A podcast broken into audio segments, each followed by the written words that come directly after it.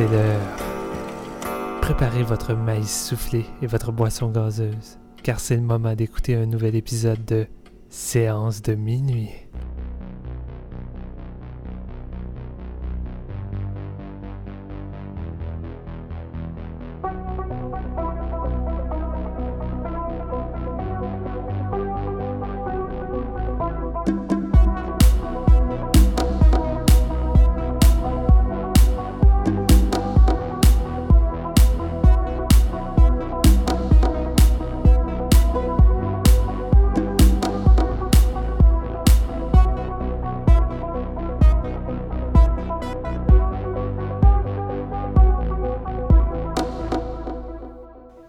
Eh bien, salut tout le monde, ici Steven Lefrançois au micro et bienvenue à ce huitième épisode de Séance de minuit. Aujourd'hui, ça va être euh, un épisode très lourd. On vous prévient d'avance. Euh, sortez vos boîtes de mouchoirs parce que ça va pleurer en masse dans le podcast. On va se laisser aller. Aucune barrière, aucune censure. Aujourd'hui, notre côté féminin va ressortir. Euh, on va parler de, films très, très dramatiques. Aujourd'hui, on va parler entre autres de Monster Call, le nouveau film du réalisateur, ben, le dernier, en fait, dernier film du réalisateur de L'Orphelina et The Impossible. Euh, qui avait un petit film catastrophe qui avait passé un petit peu inaperçu, j'ai l'impression, en tout cas dans notre coin. En France, il y avait eu une sortie cinéma, mais ici, pas vraiment. Car en Monster entre autres, ça va parler d'un jeune garçon qui va devoir euh, affronter une dure épreuve euh, lorsque sa mère est, atteinte d'une maladie et qu'elle elle est mourante euh, dans le fond. Et il va le vivre de façon extrêmement difficile du fait que son père, en plus, est pas vraiment présent pour lui. Il est à le bout du monde. Il se fait harceler par d'autres élèves à l'école. Et sa grand-mère, qui est quand même assez stricte avec lui, va être seulement la sur le gâteau et il va vouloir euh, s'évader un peu euh, dans un espèce de monde imaginaire euh, pour réussir à passer à travers tout ça, ce qui va faire en sorte que les épreuves vont être encore plus difficiles finalement avec ce fameux monde imaginaire. Mais avant de partir avec notre discussion du jour, je vais vous présenter mes deux collègues habituels. D'un côté, nous avons Marc-Antoine, l'homme aux larmes de crocodile, celui avec qui il faut lui tenir la main au cinéma quand il voit des, des moments difficiles et euh, qu'on a besoin d'y faire un gros câlin parce que c'est un gros nounours finalement. Euh, comment ça va, Marc-Antoine? ça va bien, mais c'est pas mon côté féminin, Steven, c'est juste mon côté sensible. Ah, c'est le fun de savoir que t'es quelqu'un de sensible. Ta blonde doit être encore plus heureuse, j'imagine. Je sais pas, tu demanderas. euh, et de l'autre bord, euh, un homme, en fait, je sais pas si Jean-François est quelqu'un de sensible, mais on va le savoir tout de suite. salut Jean-François. Salut, comment ça va? Ça va très bien, et toi? Yes, ouais, je suis quand même assez sensible, surtout ce qui a trait euh, au cinéma plus, euh, plus dramatique, tout ça. J'arrive souvent à accrocher au fait que, bon, euh, en fait, à décrocher les larmes et ne pas les laisser derrière. On t'a découvert dans l'épisode Disney, toi. ouais, ouais, ok. Mais je vais en reparler encore aujourd'hui, un petit clin d'œil. Oh, on est curieux.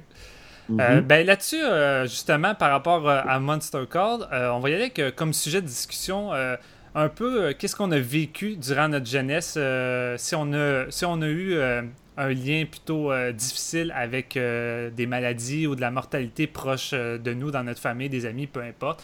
savoir un peu comment on a vécu ça. Euh, est-ce qu'on on pouvait s'identifier justement aux jeunes euh, dans le film d'aujourd'hui? Fait que, euh, on va commencer avec toi, Jean-François. Quel, est ton lien un peu avec ces sujets noirs-là?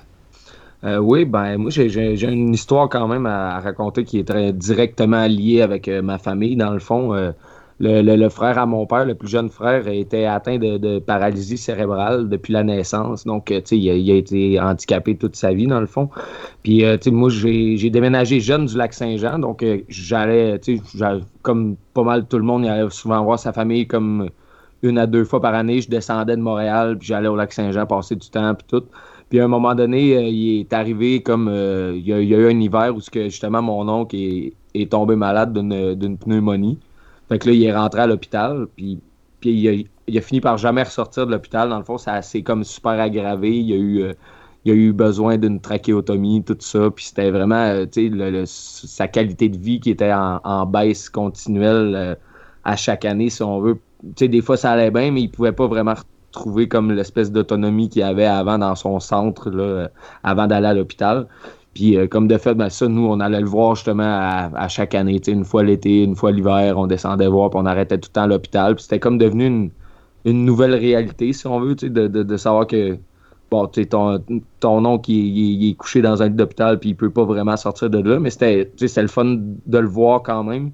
Puis à un moment donné, là, c'est, il y a eu un autre pneumonie qui est embarqué, puis tout ça jusqu'à jusqu'à son décès. Là, fait que j'ai vécu ça quand même assez jeune, mais assez vieux pour, pour comprendre, je dirais. C'est, ça, c'est des, c'est, des moments difficiles parce que tu vois un peu le, cheminement d'année en année au lieu de, de, le fréquenter chaque jour, comme mettons euh, ma grand-mère, mon grand-père, tout qui était souvent à son chevet, tout ça. Fait que de le voir d'année en année comme ses, capacités diminuer, c'était comme encore plus frappant justement avec la jeunesse parce que tu te dis, ouais, ben c'est.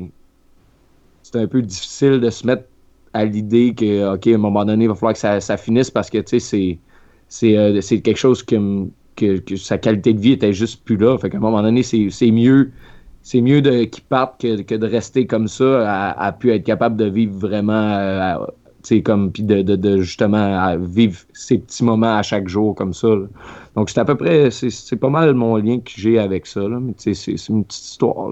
T'avais quel âge à peu près? J'avais, euh, écoute, euh, j'ai 12 ans, 13 ans. 12 ans, 13 ans, quand même. Ouais, au moment de sa mort, mais ça a duré quand même assez longtemps, comme il est euh, il est, rentré à l'hôpital, j'avais peut-être, je pense, 7-8 ans, peut-être 8-9 ans. Puis ça, s'est étalé sur comme 5 ans, euh, dans le fond, les visites comme ça. Puis à un moment donné, c'est ça, ça, ça fonctionnait plus du tout. Là, puis il était, plus, euh, il était vraiment plus bien. Fait qu'en même temps, aujourd'hui, moi, ce que j'ai comme souvenir, c'est vraiment de, sentir que j'étais. Ça, a fait vraiment. C'était la première, le premier cas de mortalité dans ma famille. Donc, c'est toujours dur à vivre de faire face à ça, surtout quand tu es jeune. Mais en même temps, avec le recul, je me dis qu'il est c'était vraiment mieux d'arriver là que, de, que ça s'éternise pendant 5 ou 10 autres années euh, dans ces circonstances-là. Ben surtout qu'à 12 ans, tu es en plein dans l'âge où tu es quand même conscient un peu de, tout ce qui arrive, tandis que des fois, il y a de la mortalité quand les, les, plus jeunes, 4-5 euh, ans, sont pas tout à fait conscients. J'avais été pour euh, la mortalité des, grands-parents de ma copine l'année dernière et il y avait des, petits-enfants. Il y avait sa nièce à ma copine, justement, qui, était âgée de, de 7 ans, je crois. Euh, puis, elle avait plus l'air un peu de, de, pas trop savoir ce qui se passait, puis elle trouvait ça un petit peu long. Puis, tu vois que les enfants, ça prend quand même un, moment avant d'assimiler le, la, la, mortalité, c'est quoi, puis être dans une église, puis les funérailles, c'est quelque chose qui, qui semble difficile à comprendre qu'on est bien jeune. Là déjà en partant, c'est de savoir si euh, des fois les parents prennent le temps de, prendre une discussion ou euh, de, voir comment les enfants vont être euh, exposés à la mort.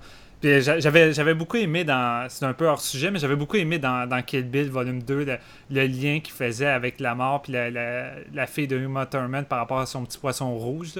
gros monologue de, de, Bill, puis je trouvais ça vraiment intéressant comment, comment la mort était exposée à l'enfant dans le film. Fait que, je pense qu'on va tous le vivre de façon assez différente.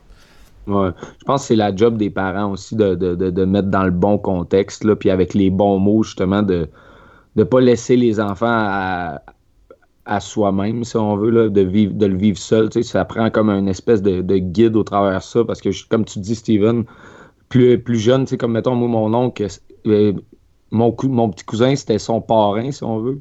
Puis il était, il était un peu plus jeune que moi, puis lui, il le voyait tout le temps, puis tout, puis c'était, il était au lac Saint-Jean, donc il restait proche. Il a une relation quand même très, très près de, de, mon oncle. Fait qu'il l'a vécu vraiment plus difficilement, mais en même temps, le fait de la jeunesse, il y a une limite d'âge où si tu dis, genre, ouais, ils, comprennent vraiment pas, puis à un moment donné, il y a un déclic à un, euh, un certain âge où ce que là, tu, tu, comprends vraiment toute l'ampleur de ce, de, ce qui vient d'arriver, puis tout. Fait que ça change un peu la mentalité aussi. Ouais.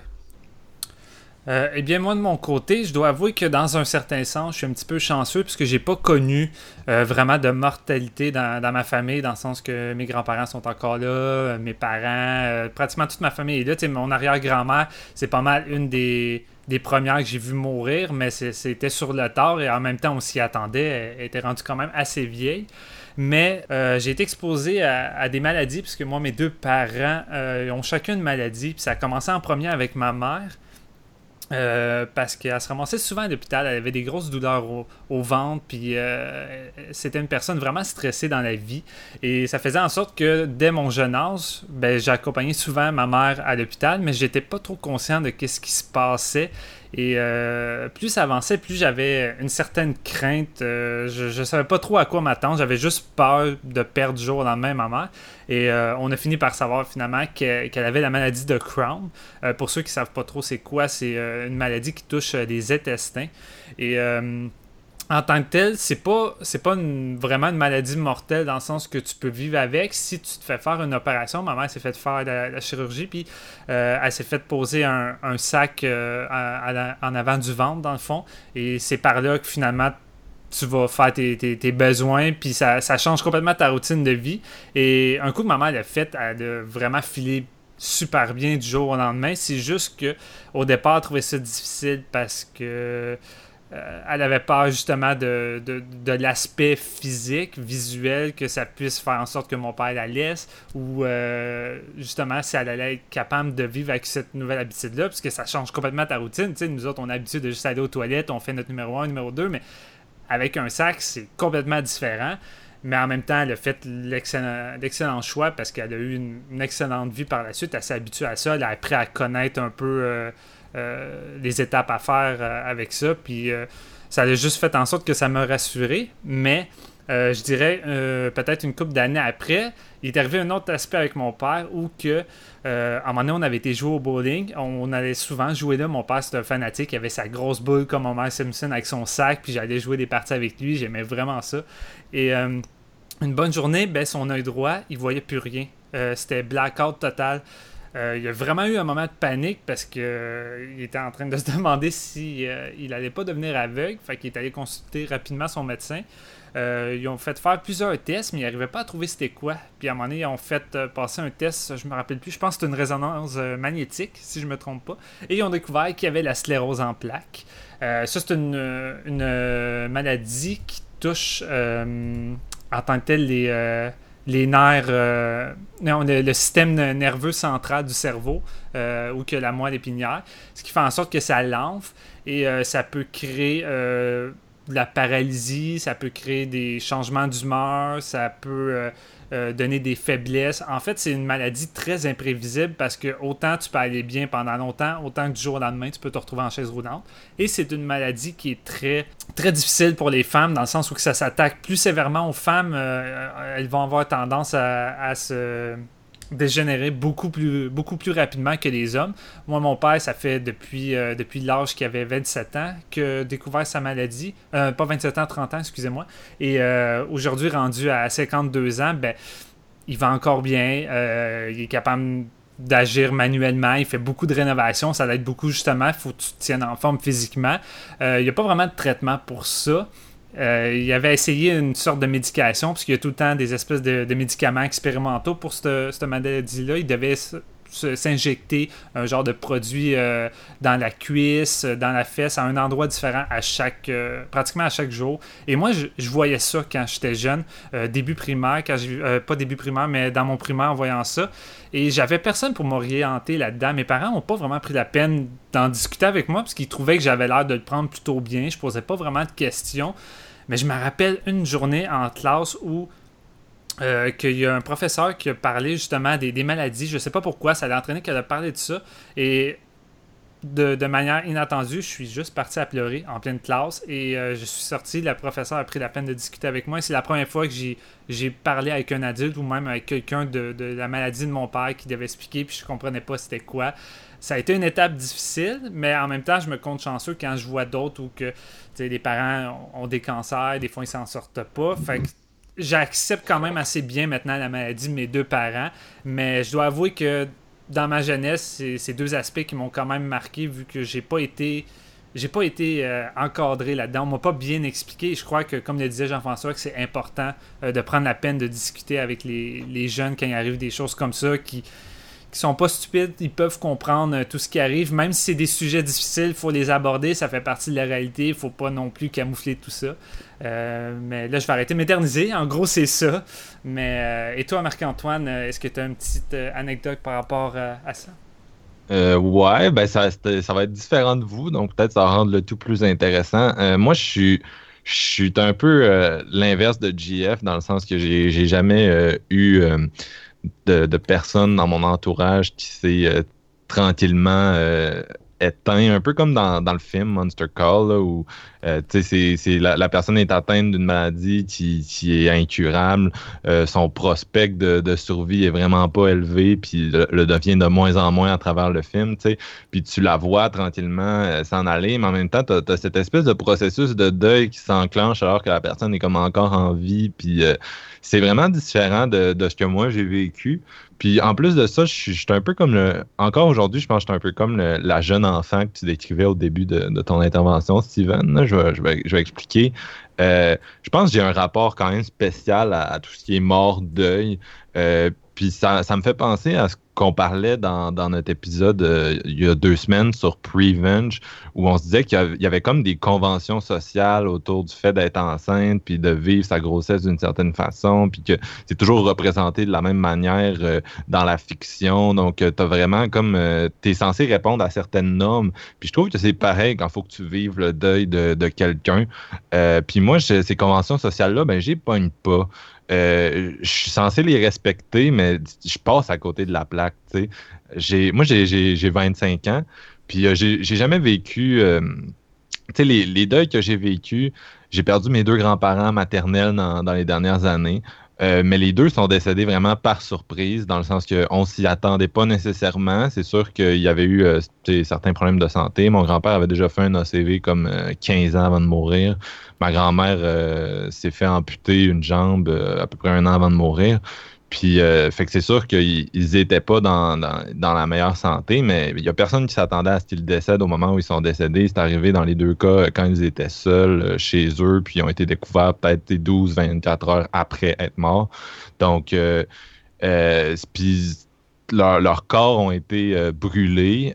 moi, je les ai pas vus morts, donc moi, je me suis retrouvé à faire les deux fois euh, à leur dire adieu avec une espèce de cérémonie, avec une urne euh, au salon funéraire. Bref, j'ai pas de. Pour moi, ils sont juste disparus. un matin, je me suis levé puis ils étaient plus dans ma vie, mais il n'y a comme pas eu de l'espèce de processus qu'on peut voir dans le film. Là.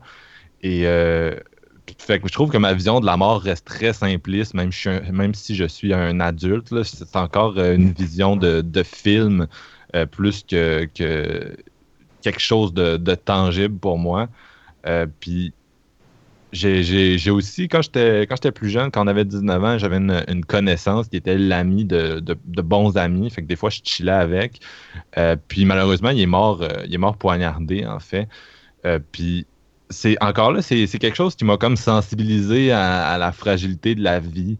ça m'a enseigné le fait aussi que tu peux pas toujours remettre à plus tard euh, l'expression de tes sentiments parce que des fois, les, les choses seront jamais réglées. Là. Comme je le dis, ces, ces trois personnes-là sont mortes vraiment du jour au lendemain euh, sans, sans signe préalable qu'elles pouvaient mourir. Il y a personne qui a comme euh, fait ses adieux comme tu peux le faire, par exemple, dans un film comme Monster Call, là, quand, quand tout va selon le, le plan prévu. mais puis, puis là, je vais dire quelque chose d'un peu controversé, mais c'est ça, j'ai assisté quand même à, ces quelques funérailles-là, tout. Puis euh, on dirait que j'ai la difficulté à comprendre, moi, pourquoi les, gens pleurent les personnes qui sont mortes. Puis je dis pas ça dans le sens que je veux pas que vous le fassiez, vraiment. je vous juge vraiment pas. Mais c'est le contraire. Moi, je me fais juger parce que je, je le ferai pas nécessairement. Euh, vous avez le droit de le faire, mais euh, sais ça, pour moi, la, personne, quand elle est morte, elle est morte. Puis c'est un, rituel que je trouve un peu surréaliste de voir les gens se rassembler, pleurer ensemble. Euh, on dirait que je, comprends pas l'utilité de ça. Euh, puis, euh, c'est juste une expérience parmi tant d'autres. Euh, puis je trouve ça drôle parce que souvent, mettons, on, va, on va parler de films coréens, puis je sais pas si tu te rappelles de ça, Steven, mais souvent, tu vas voir une funéraille coréenne dans les films, puis tout le monde se force à pleurer, puis c'est comme vraiment intense, genre. Euh, en tout cas, c'est bizarre. Comme si c'était obligatoire, comme s'il y avait une tablette à l'entrée où ça dit n'oubliez pas de pleurer. Là. Ouais, c'est ça. Puis genre, le monde se force, tu sais, genre, c'est, c'est, euh, c'est difficile à décrire. Euh, c'est un peu la même chose quand le, le dictateur nord-coréen était mort, puis qu'il fallait que toute la nation le pleure publiquement. là. Allez voir ça, mais c'est un peu comme ça, tu sais. Puis les gens se moquent de ça parce que c'est un peu, euh, ça semble un peu forcé, mais moi, quand je vais dans une funéraille, je me sens comme ça avec le, les personnes autour de moi, qui vont pas nécessairement pleurer, genre, euh, de- avec cette intensité-là, mais moi, c'est comme ça que je les vois. Donc, tout est vraiment une question de perspective, parce que pour moi, c'est- juste des, un rituel que je comprends pas. Puis, je veux dire, je le vis mon deuil aussi, mais je le vis à ma façon. Puis, j'ai la difficulté à le vivre émotionnellement, même si je pense que je suis quelqu'un qui est quand même branché sur ses émotions. Euh, puis, étrangement, qu'il y a la, poussière dans l'œil facile quand j'écoute des films. mais euh, quand ça, ça arrive, euh, non, je sais pas. Puis, tu sais, dans, dans le cas de, de, de l'ami de 19 ans, euh, je regrette sincèrement pour lui qu'il soit mort à cet âge-là. C'est très jeune, c'est vraiment ingrat de mourir là. Euh, t'es un enfant, t'es un adolescent, tu finis par devenir adulte, euh, t'essayes de trouver un peu ce que tu vas faire dans la vie, tu te cherches, puis tu meurs sans vraiment t'être trouvé, sans vraiment avoir vécu la vie d'adulte. Euh, c'est tragique en soi, mais tout le rituel qui entoure ça, je je l'ai jamais compris.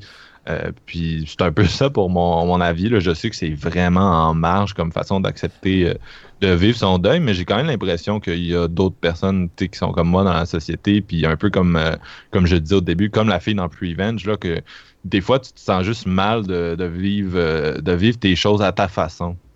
Mais tu le dis, c'est surtout que chaque personne vit son deuil de façon différente.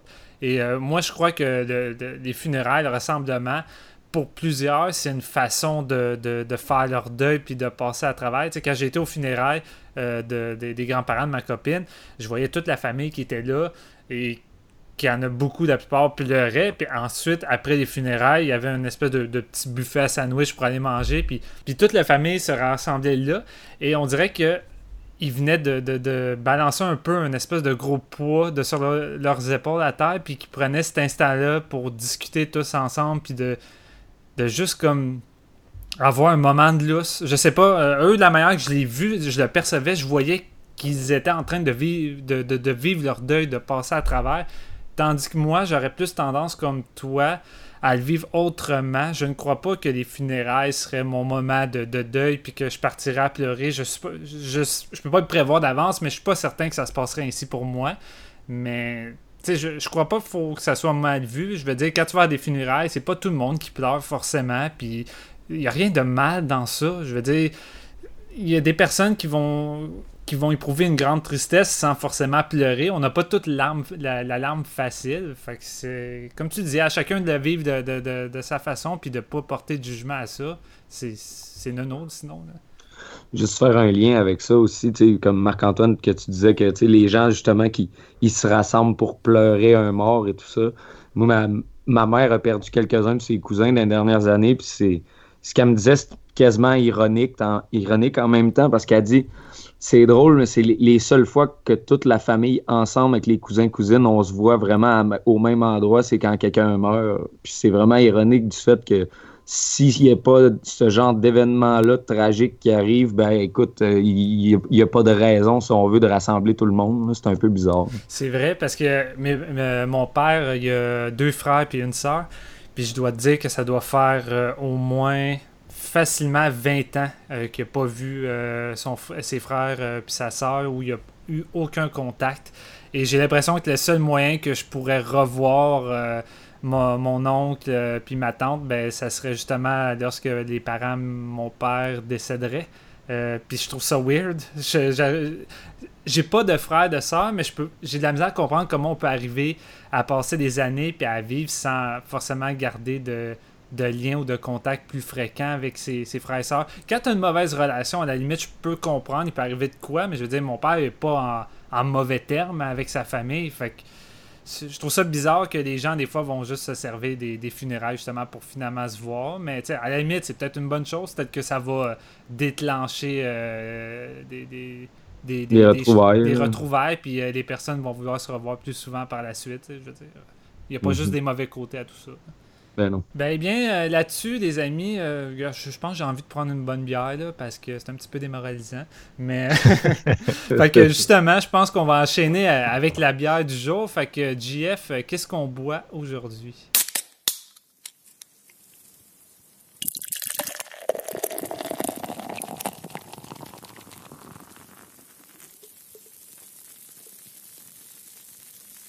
Oui, euh, aujourd'hui, écoute, on s'en va du côté de Dieu du ciel, donc euh, à Montréal-Saint-Jérôme, euh, une des, plus grosses brasseries québécoises et canadiennes, si on veut, dans le fond, qui, qui ils sont sur le marché mondial aussi. très bien reconnus. Là. Ils ont dans les, des top 30 à 50 des meilleures brasseries mondiales. tu retrouves la plupart du temps Dieu du ciel. C'est un de leurs produits un, produit spécial, mais qui est comme une évolution de leur produit régulier, qui, est sur les tablettes euh, en tout temps. Donc, c'est la dernière volonté, mais avec les levures Brettanomys. Donc, euh, c'est, ça l'ajoute un petit côté euh, fermier là, que je vais décrire un petit peu plus tard. Donc, c'est, une IPA belge. IPA belge, donc levure belge, c'est un petit, c'est un petit peu différent qui est IPA américaine, moins sèche. moins, moins, moins pas fruité, mais un petit peu un petit côté plus épicé, si on veut, que les, euh, les américaines.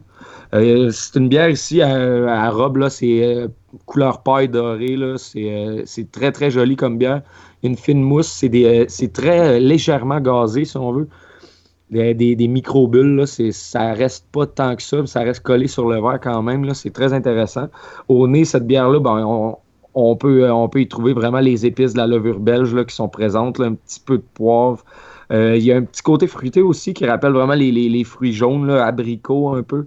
Euh, puis tout ça qui se marie avec les, le côté fermier de la levure sauvage, Brettanomys, dans le fond, qui amène un petit côté comme. c'est un petit côté floral, un petit côté.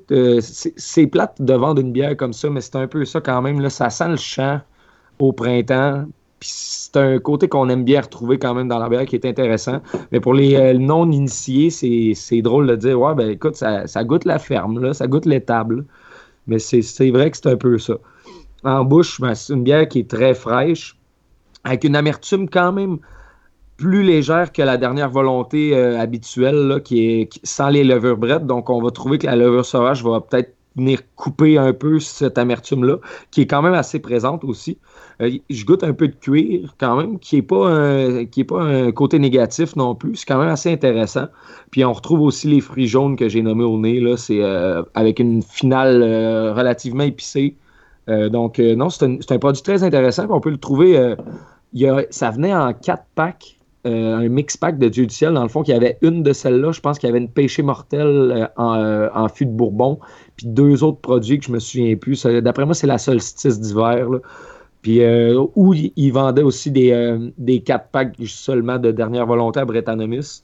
Euh, c'est une bière intéressante qui est brassée une quelques fois par année. Donc, je vous la recommande fortement si vous connaissez le produit original ou peut-être acheter une de chaque puis comparer la différence pour vraiment réaliser ce que l'ampleur que les levures sauvages peuvent faire à la bière. Parce que dans le fond, c'est des levures qui, qui continuent à gruger les sucres après. Donc, ça, ça continue d'évoluer après en fermentation.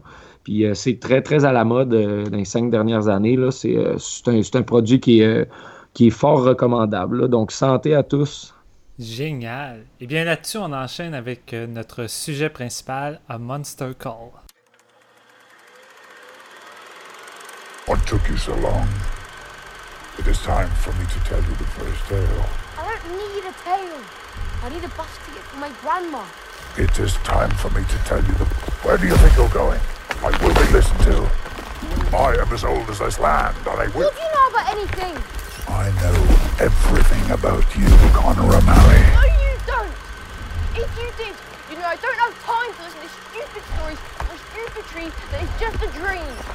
A dream? Mm. What is a dream, Connor O'Malley? And who is to say that it is not everything else that is a dream? Donc, Monster Calls qui raconte l'histoire de Connor, qui est un jeune garçon qui a l'air euh, de l'enfant qu'aurait ensemble Dan de Anne et Ezra Miller. Euh, sa mère a le cancer. Les traitements ne répondent pas bien du tout. Steven l'avait un peu décrit tantôt. Et euh, en plus de ça, le, jeune se fait écœurer à l'école. Puis il y a dans le portrait sa grand-mère qui est stricte et son père qui vit aux États-Unis. Eux autres sont en Europe, donc vous comprenez qu'ils ne se voient pas souvent. Et va apparaître dans sa vie un monstre, une espèce d'arbre géant qui vit, vit dans un arbre, en fait. puis à, tous les minuit et sept, il apparaît. Et chaque soir, il va raconter à Connor une de, trois histoires auxquelles il peut s'identifier à un certain degré. Euh, puis euh, après, Connor est censé raconter au monstre sa propre histoire. Puis bien sûr, ben, ces histoires-là affectent la façon dont il, vit son, les différentes euh, étapes de son deuil de, de, sa mère qui est mourante. je vais aller avec un, une opinion. Donc, c'est le troisième film de Juan Antonio Garcia Bayona. Euh, qui est surnommé Gia Bayona pour cette raison. je pense que je vais, dire ça. Moi, je ne vais pas mentionner son nom complet. non, ben, c'est bien correct. Hein. Euh, puis c'est un des, un des cinéastes espagnols de l'école Guillermo del Toro. Euh, son premier film avait été produit par lui, c'était The Orphanage faisait beaucoup penser à Devil's Backbone, euh, mm-hmm. à The Others aussi un peu. Et euh, c'est la même chose pour un Monster Call, un Monster Calls, pardon, euh, qui est un peu pour moi le, Pan's Labyrinth des pauvres. et oui, j'ai pas beaucoup aimé ça. un Pan's Labyrinth croisé avec Let the Right One In. Puis je sais que mes collègues ont, ont, davantage aimé, donc je vais les laisser donner du praise au film après. Mais moi, j'ai trouvé ce film-là très prévisible et assez inintéressant. Euh, j'aime beaucoup l'approche conte pour adultes dans les films, mais celui-là avait rien de nouveau à offrir pour moi. Euh, c'était un mélodrame de plus sur euh, cancer, acceptation de la mort, le pouvoir de l'imaginaire. J'ai trouvé ça bof essentiellement.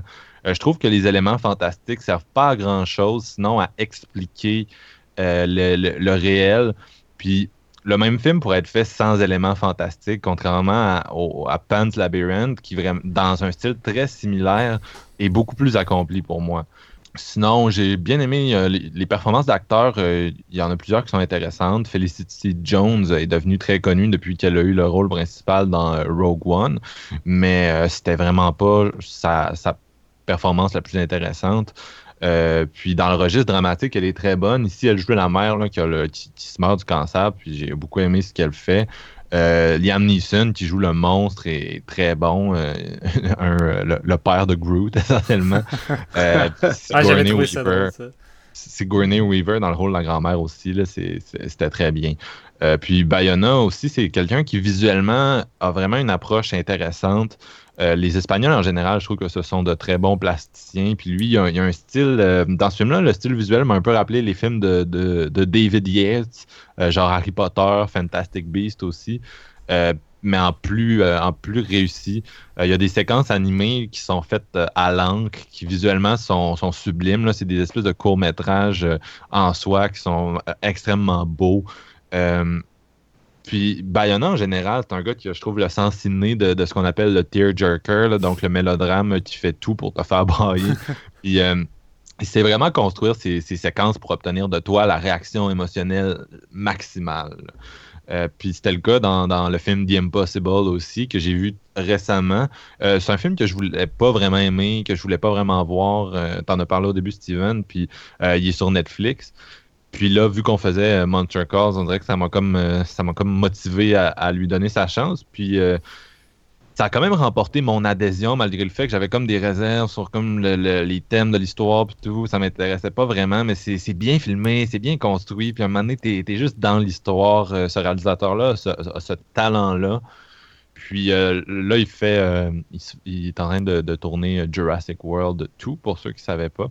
Et je pense vraiment que ses, habiletés de, raconteur d'histoire vont, vraiment servir euh, la suite de, ce film-là, que moi j'avais vraiment pas aimé, le premier avec Chris Pratt. C'est Bayona qui réalise le 2 Ouais. Ah mon dieu, on va peut-être enfin se soucier des personnages. non, c'est ça. Puis des, Bayona aussi, qui est un, un réalisateur qui est comme il est comme obsédé par les enfants, comme beaucoup de, réalisateurs espagnols. C'est vraiment un thème qui revient beaucoup dans, le, cinéma espagnol. Les enfants, puis euh, c'est on dirait que ces réalisateurs-là, ces scénaristes-là sont comme à l'aise de les faire souffrir beaucoup. euh, dans, dans les films de Bayona, là, dans Orphanage, c'est comme plein d'enfants fantômes euh, qui vivaient dans une espèce d'orphelinat caché parce qu'ils étaient euh, difformes. Puis la, la, personnage principale perd son fils euh, qui, qui, disparaît de, du jour au lendemain. Dans, dans The Impossible, ça suit une famille qui se fait frapper par le, le tsunami de 2004. Puis ils sont dans un resort, ils sont en vacances, le, le resort se fait ravager. Puis tu as un personnage qui a à peu près l'âge de, de, de, celui de A Monster Calls, qui doit aider sa mère, qui est jouée par Naomi Watts, qui est comme euh, vraiment blessée euh, par le, le, par la catastrophe. Là. Je veux dire, elle se fait ouvrir euh, le, la cage thoracique par des, des débris, puis Ouais. euh, la jambe qui pèle, puis tu sais, elle, elle va vraiment pas bien, puis il faut que le, le kid, il, euh, c'est un espèce de coming of age hardcore. faut qu'il faut qu'il oublie ce- son, son espèce de côté adolescent rebelle, puis qui juste qu'il embrasse ses responsabilités. Puis c'est un peu le cas dans, dans Monster Calls aussi. Là, donc, euh, je sais plus, où- je sais plus qu'est-ce qui m'a parti sur cette parenthèse-là, mais euh, en tout cas, il y a, vraiment plein d'enfants là-dedans. Oui, c'était Jurassic, Wo- Jurassic World 2. Puis il y avait des kids dans Jurassic World 1 qui étaient vraiment pas charismatiques. Donc je me dis que s'ils reviennent dans le 2, peut-être que Bayona va réussir à, plus les intégrer dans l'histoire, à plus comme rendre ça euh, émouvant, puis peut-être juste qu'on va, on va plus suivre cette famille-là, puis euh, euh, s'intéresser à leur sort. là. Donc, je suis vraiment curieux de, de cette suite-là. Puis, euh, fermeture de la parenthèse, mais aussi fermeture de, de mon avis général, parce que ça fait un bout que je parle. Euh, Steven, je sais que tu as plus aimé ça que moi, fait que vas-y, man. Comment tu sais ça au juste, Marc-Antoine? Euh, j'ai pas laissé de notes ou de commentaires nulle part. Ouais, mais D'habitude, juste la façon dont dont- dont- as parlé quand tu l'as vu, puis le fait que tu l'as choisi pour l'épisode d'aujourd'hui, parce que pour nos auditeurs le savent pas, mais c'est ton choix, ce film-là, puis Ouais. ces chroniques-là. Euh, je le sais que tu l'as aimé.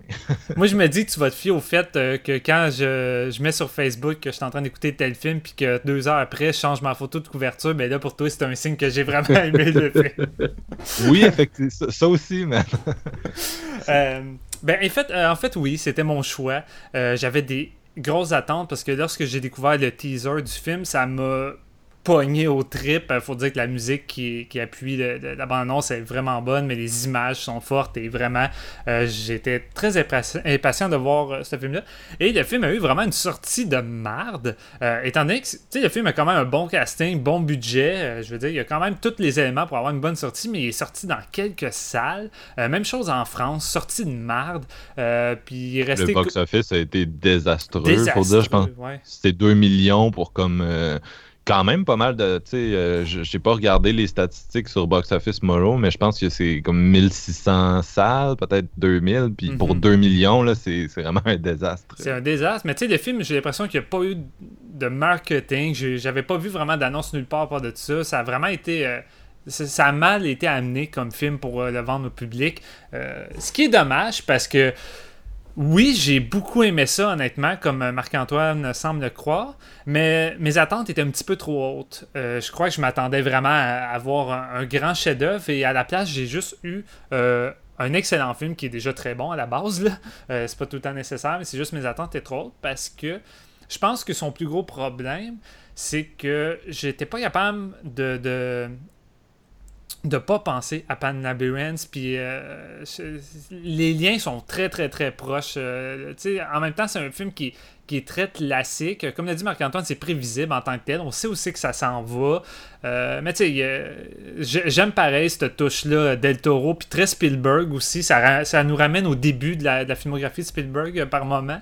C'est déjà mieux que le dernier Spielberg ma ma Big Giant. Euh, L'autre fois, je disais ma Big Fat Giant, mais en tout cas, je trouve qu'il en a perdu. Là. Euh, Je sais toujours pas c'est quoi. moi C'est non le- c'est plus. le deuxième épisode qu'on sait pas c'est quoi le, le, grand gentil. Mais euh, la raison pour laquelle que ça fonctionne pareil, ce film-là, c'est que Bayona, c'est vraiment un putain de bon réalisateur. Il maîtrise vraiment, euh, il maîtrise ses acteurs, il les dirige vraiment bien, puis il maîtrise super bien aussi ses thèmes. Euh, puis j'ai quand même été un peu surpris parce que la bande-annonce, la manière que ça a été vendu, c'était vraiment un gros film fantastique. Tu vois pratiquement que les images du, de l'univers fantaisiste, tandis que il n'y en a pas tant que ça dans le film. C'est vraiment plus un drame. Et finalement, ça m'a surpris. Je suis content que ça soit plus un drame qu'un gros film fantastique.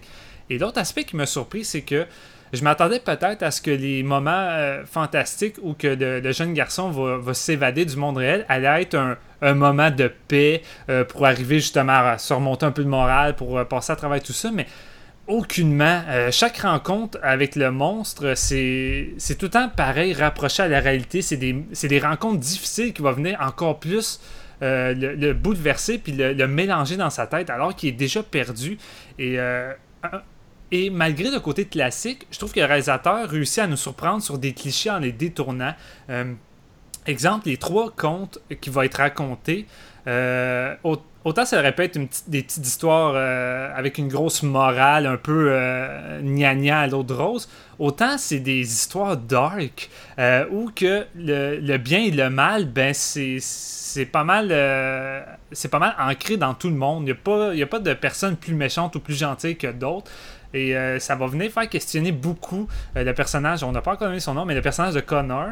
Et en plus, la manière que ces histoires-là sont racontées, euh, c'est fait à l'aquarelle, si je me trompe pas. Et c'est vraiment original, c'est super beau.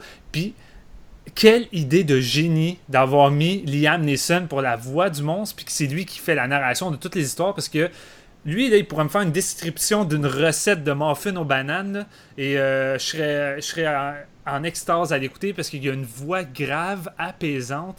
Et c'est vraiment un bon rencontreur, Liam Neeson. Je pense qu'il a déjà fait des livres audio, justement, que tu peux acheter sur Amazon, puis c'est lui qui te raconte le livre.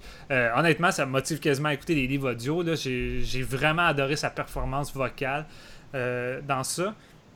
Mais euh, ce qui m'a beaucoup plu, c'est les thématiques très, très dark. C'est un film. c'est un film où que ça n'a pas de ça, ça tente pas de.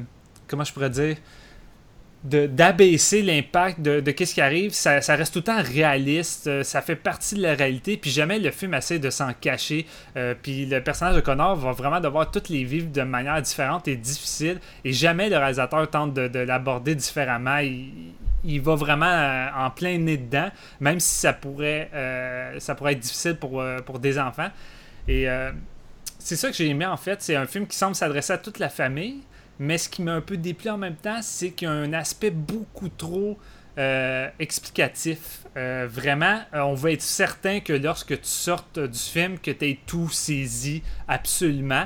Et c'est là que je me dis que on dirait qu'il n'arrivait pas à se décider entre un film fait pour les enfants ou un film vraiment d'adulte. Et ça vague entre les deux, ce qui m'a un petit peu agacé. Moi, j'ai pas tout le temps l'envie de me faire tout expliquer, surtout qu'on peut, on peut comprendre avec un Monster Call. C'est quand même assez clair, euh, euh, les, thématiques, surtout avec les histoires, la manière que c'est relié avec la vie de, de Connor. On va pas trop euh, les, les, dévoiler en détail, parce que je crois que c'est quand même des petites histoires fun à apprendre au fur et à mesure. Mais ça, ça m'a un peu achalé. Mais sinon, au niveau dramatique, ce film-là, ça te pogne au triple. Le, jeune garçon, Lewis McDougall, je pense qu'il a joué juste un petit rôle dans un film avant. Il était cœurant là-dedans. Il est vraiment bon à jouer des, des, scènes qui sont dramatiquement très, très hard pour un enfant. Puis jouer le rôle de justement le, jeune garçon qui doit prendre des responsabilités d'adulte. À tous les jours, il doit. Euh, il se lève, il prend soin de lui-même, il fait son petit déjeuner, il s'occupe de sa mère qui a besoin d'aide dès son jeune âge, il est obligé de prendre des responsabilités d'adulte, ce qui est déjà terrible pour un enfant. Tu sais, n'importe quel enfant ne devrait pas vivre ça, comme n'importe quel enfant ne devrait jamais avoir de maladie. Euh, et c'est vraiment, c'est vraiment noir comme film. C'est très difficile par moments comme le dit Marc-Antoine, les acteurs là-dedans sont tous écœurants. Sigourney Weaver est vraiment, est vraiment bonne et autant elle peut paraître antipathique euh, pour une bonne partie du film, autant les, deux personnages vont avoir une bonne scène vraiment forte en émotion dans une voiture euh, durant l'attente d'un train. J'ai beaucoup aimé ça, cette scène-là. Fait que, regarde, dans le fond, moi, le cahier des charges, j'ai réussi. C'est un film que je voulais, je voulais qui, me fasse passer par plusieurs émotions. Il a réussi. Il y a des, des, images qui restent ancrées dans la tête. Bayona a vraiment le flair visuel. Tu as des plans fabuleux là-dedans. Euh, très bonne musique également. Fait c'est un excellent film. C'est juste que je m'attendais peut-être euh, vraiment à sortir puis à me dire ok c'est le film de l'année c'est un grand chef-d'œuvre mais il y a quand même des petits trucs qui, qui m'a achalé mais je veux dire euh, en tant que tel j'ai beaucoup aimé. Et puis toi Jean-François? Ouais ben je me situe un peu de chacun de votre côté mais je suis plus d'accord avec l'opinion de Marc-Antoine en fait oui, j'ai aimé le film, mais je l'ai trouvé tellement. Euh, puis tu l'as dit, Steven, d'une très belle façon, c'est trop explicatif. Si je m'attendais à. Si, mettons, tu, euh, tu mets le jeune dans, l'espèce de, côté euh, fantastique avec le monstre pour parce qu'il veut vraiment s'évader de, la maladie de sa mère. Puis c'est une espèce de refus d'acceptation un peu là, qui est comme vraiment pas très subtil de la façon comment c'est amené, si on veut. C'est juste un. J'ai trouvé que la, le, refus de l'acceptation, comme je le dis, est comme une raison pour mettre le côté fantastique du film. Et non, fait que je trouve que ça se marie vraiment pas très bien ensemble parce qu'il y a un côté très, très réaliste au film, comme vous l'avez dit, qui est, qui est important parce que c'est de là que le problème du, du jeune euh, McDougall, dans le fond, c'est Connor. C'est de là que ces problèmes viennent. Mais lui, il va fuir ces problèmes-là en, en allant en, se réfugiant dans une espèce de monde imaginaire où il y a le monstre qui vient comme l'aider à, faire son deuil, puis à, l'amener à faire son deuil, si on veut. J'ai trouvé que c'était comme. C'était amené comme deux films complètement différents, puis de, de là, la, réalisation impressionnante des, comme Marc-Antoine, tu l'as dit, puis euh, des, petites histoires, dans le fond, que, que, l'arbre vient y raconter. Comment c'est amené, c'est du génie, ça visuellement, c'est incroyable. C'est une des. C'est probablement une des plus belles choses que j'ai vues depuis le début de l'année en frais d'animation et tout ça. C'est vraiment intéressant. J'aurais pris comme une anthologie de plein d'histoires comme ça au lieu de, de, le rattacher à une histoire sérieuse qui, qui, qui, tente de toucher, mais qui est comme détachée en même temps de, de, de la force du film en tant que tel. Fait que j'ai été comme pris entre deux. J'ai jamais vraiment su sur quel pied danser. Puis je, vais, je vais vous dire une chance que la réalisation est impressionnante. Bayona, il fait un job de feu. Là, je veux dire, c'est du bonbon à regarder. La soundtrack, c'est vraiment. Ça colle à cette réalisation-là, ça t'amène, puis ça, ça te permet un peu d'accrocher. Mais honnêtement, je pense que le film est. Puis, puis je veux pas me je, veux, je veux pas vous répéter, là, mais tu sais, ça m'a vraiment clairement fait penser à Pan's Labyrinth tout le long. Puis ce film-là est une version pas très bonne de, de Pan's Labyrinth. Donc, c'est un, comme Marc-Antoine, tu disais, c'est un peu de quoi qu'on a, qu'on a déjà vu, puis on a, on a déjà vu mieux fait ailleurs. Puis dans le futur, on a plus le goût de, de réécouter euh, Pan's Labyrinth, si on a de quoi revoir. Là, Exactement. Puis en plus, tu sais, oui, les, les, acteurs sont très, très bons, sauf le père. Le père, là, les scènes avec Toby Kebbell, genre, avec son fils, puis tout, là, j'ai rien cru à ça du tout. Même après euh, qu'il ait euh, saccagé le salon de, sa grand-mère, là, ce gars-là, on dirait qu'il avait pas d'émotion, on dirait qu'il ressent pas vraiment la détresse de son fils, même s'il il, il, ressent plus l'amour pour, pour, pour, son ex-femme, si on veut. Là. J'ai trouvé que toutes les scènes qui étaient avec lui, et, ils sont vraiment, ils manquent d'émotion pour la, gravité de ce que le film veut nous montrer par rapport à ça. Ben, je pense que ça reflète quand même assez bien leur relation. il a pratiquement jamais été là de toute sa vie. Fait que je veux dire, euh, du jour au lendemain, t'arrives, même si ton, ton, ton enfant va pas bien, mais que c'est pratiquement un inconnu pour toi, c'est difficile de plus te, te rattacher comme si euh, comme si tu avais tout le temps été là pour lui. C'est une, une relation plutôt weird à cause de ça. J'ai connu des gens qui ont vécu ça un peu malheureusement. Et euh, en tant que je trouvais que ça fitait avec la, psychologie puis la manière que leur, leur relation a évolué. même la dernière scène euh, avant qu'ils se laissent les deux dans la voiture, ça, tu le vois que même le père c'est même plus courageux. Puis le jeune garçon il demande pourquoi tu es venu d'abord. Puis il n'y avait aucune réponse à ça. Fait, Je trouve qu'en tant que tel, ça, ça fonctionnait bien. Mais tu, mentionnais que euh, le film marche surtout grâce à, Bayona. Mais je vais être bien honnête, là, euh, fou un autre réalisateur, puis probablement j'aurais démoli ce film-là. Je crois qu'on aurait eu sans doute un.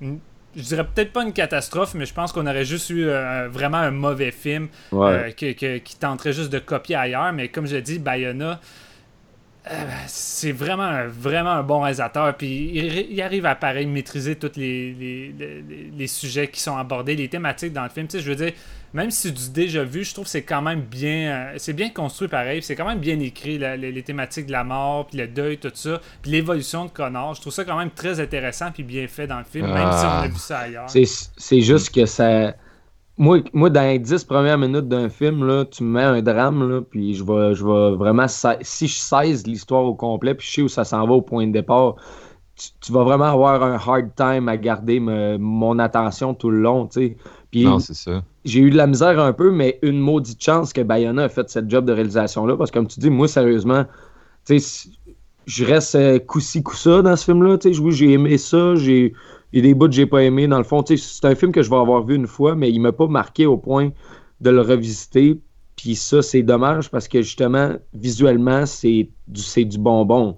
Mais c'est tellement. euh, écoute, me prendre par la main, c'est- comme avoir un- une, brigadière pour te faire traverser quand tu as 26 ans et tu t'en vas à job. Là, c'est l'équivalent de ça. Ça, me, ça veut te guider dans toutes les, les fines subtilités de son scénario. Il te les montre comme si c'était comme. euh, c'était comme euh, gros comme le bras tout le long. Là. Fait que ça, j'ai, c'est ça qui m'a fait un peu décrocher. Mais tu sais, en même temps, c'est tiré d'un livre. Fait que je sais pas à quel point que ça peut être fidèle. Puis si le livre tente justement de, de tenir par la main euh, les, les lecteurs, tu sais, je, je, je pourrais pas dire, mais euh, moi avec également, c'est comme j'ai dit, c'est pas mal le, le- gros point qui m'a gêné dans tout ça, plus le fait que ça ressemble beaucoup à Pan Labyrinth. Mais moi non plus, je pense pas que je le reverrai une autre fois, malgré des qualités que j'arrête pas de mentionner. Je crois que c'est un film à voir une fois, mais je m'attendais à plus que ça, justement. Je, m'attendais à ce que ce soit un film que j'ai envie de revoir automatique après ou euh, justement qu'il figurait dans mon top 10 d'ici la fin de l'année. Puis honnêtement, je crois pas, malgré toutes les,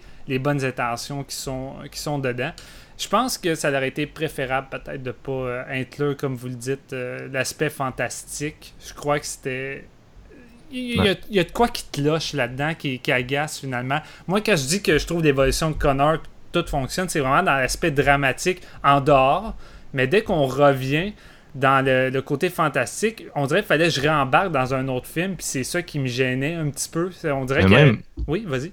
Même son acceptation en dehors, tu sais, c'est, le problème de ce film-là, c'est que c'est vraiment les 12 steps de, du deuil, puis il n'y a rien de...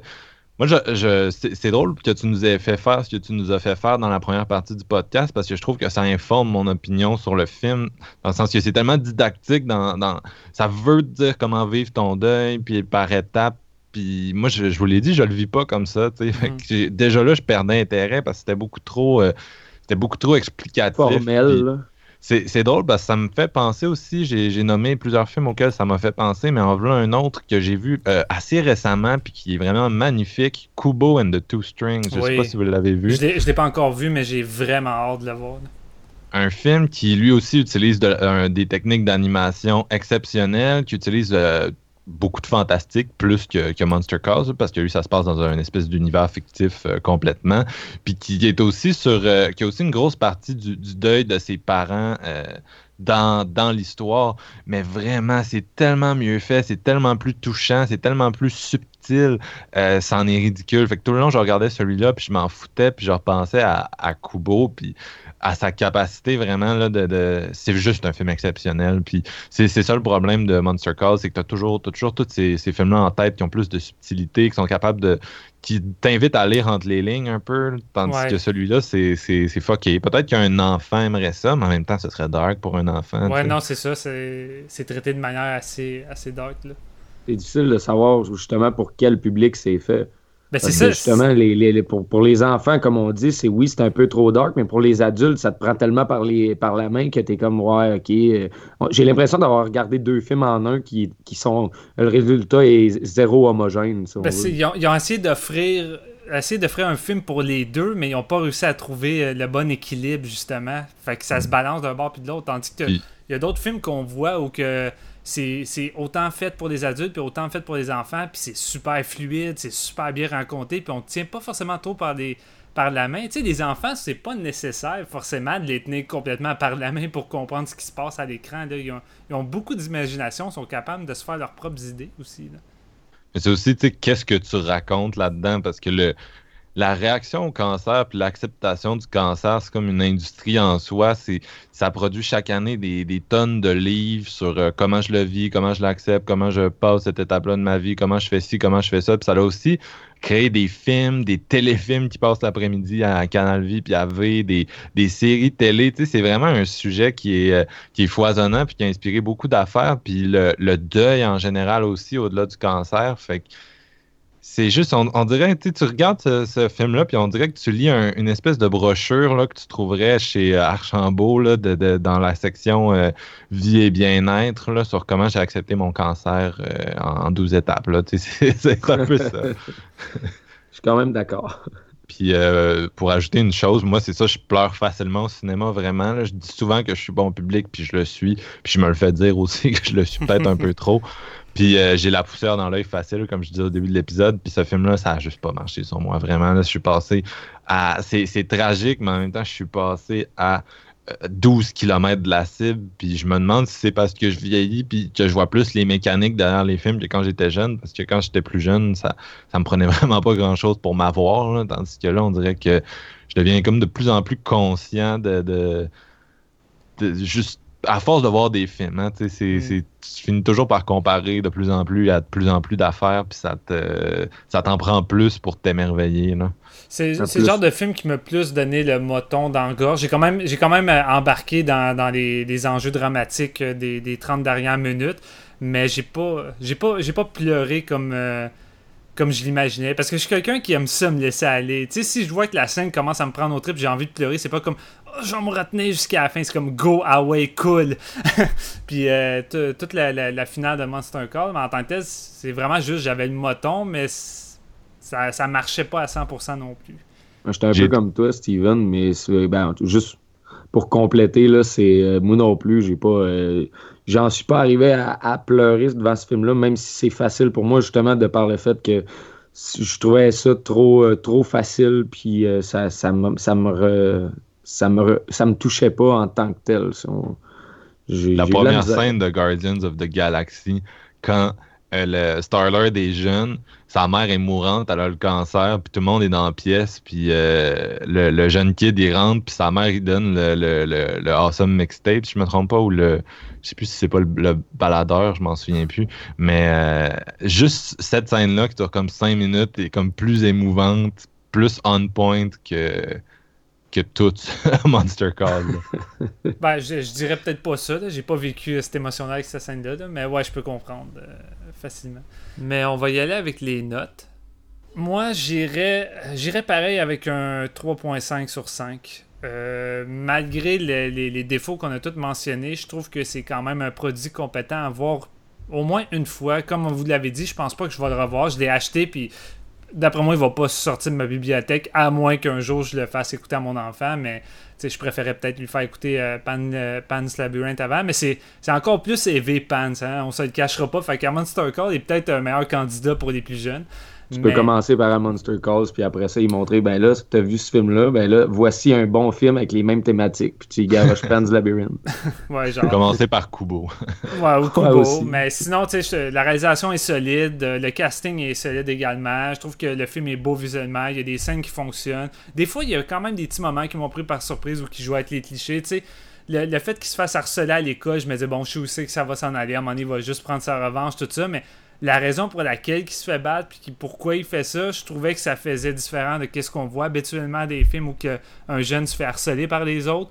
Fait j'ai trouvé ça bien, la manière que ça a été euh, amené, ça. Il y a des petits moments comme ça, je trouvais qu'ils s'éloignaient un peu des clichés typiques, mais euh, euh, sinon, globalement, c'est ça. C'est un, film qui, a- quand même fonctionné sur moi, mais qui m'a un peu déçu si je regarde les attentes que j'avais au départ.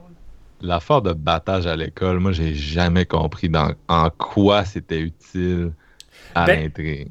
Ah, j'ai pas envie de le dire là pour le, le spoiler, mais c'est- une manière à lui de, de, de, de se punir lui-même vu qu'il se sentait coupable. Puis il n'y a jamais personne qui voulait le punir à chaque fois qu'il faisait de quoi. Fait que c'est le seul moyen qu'il a trouvé. là. Ouais.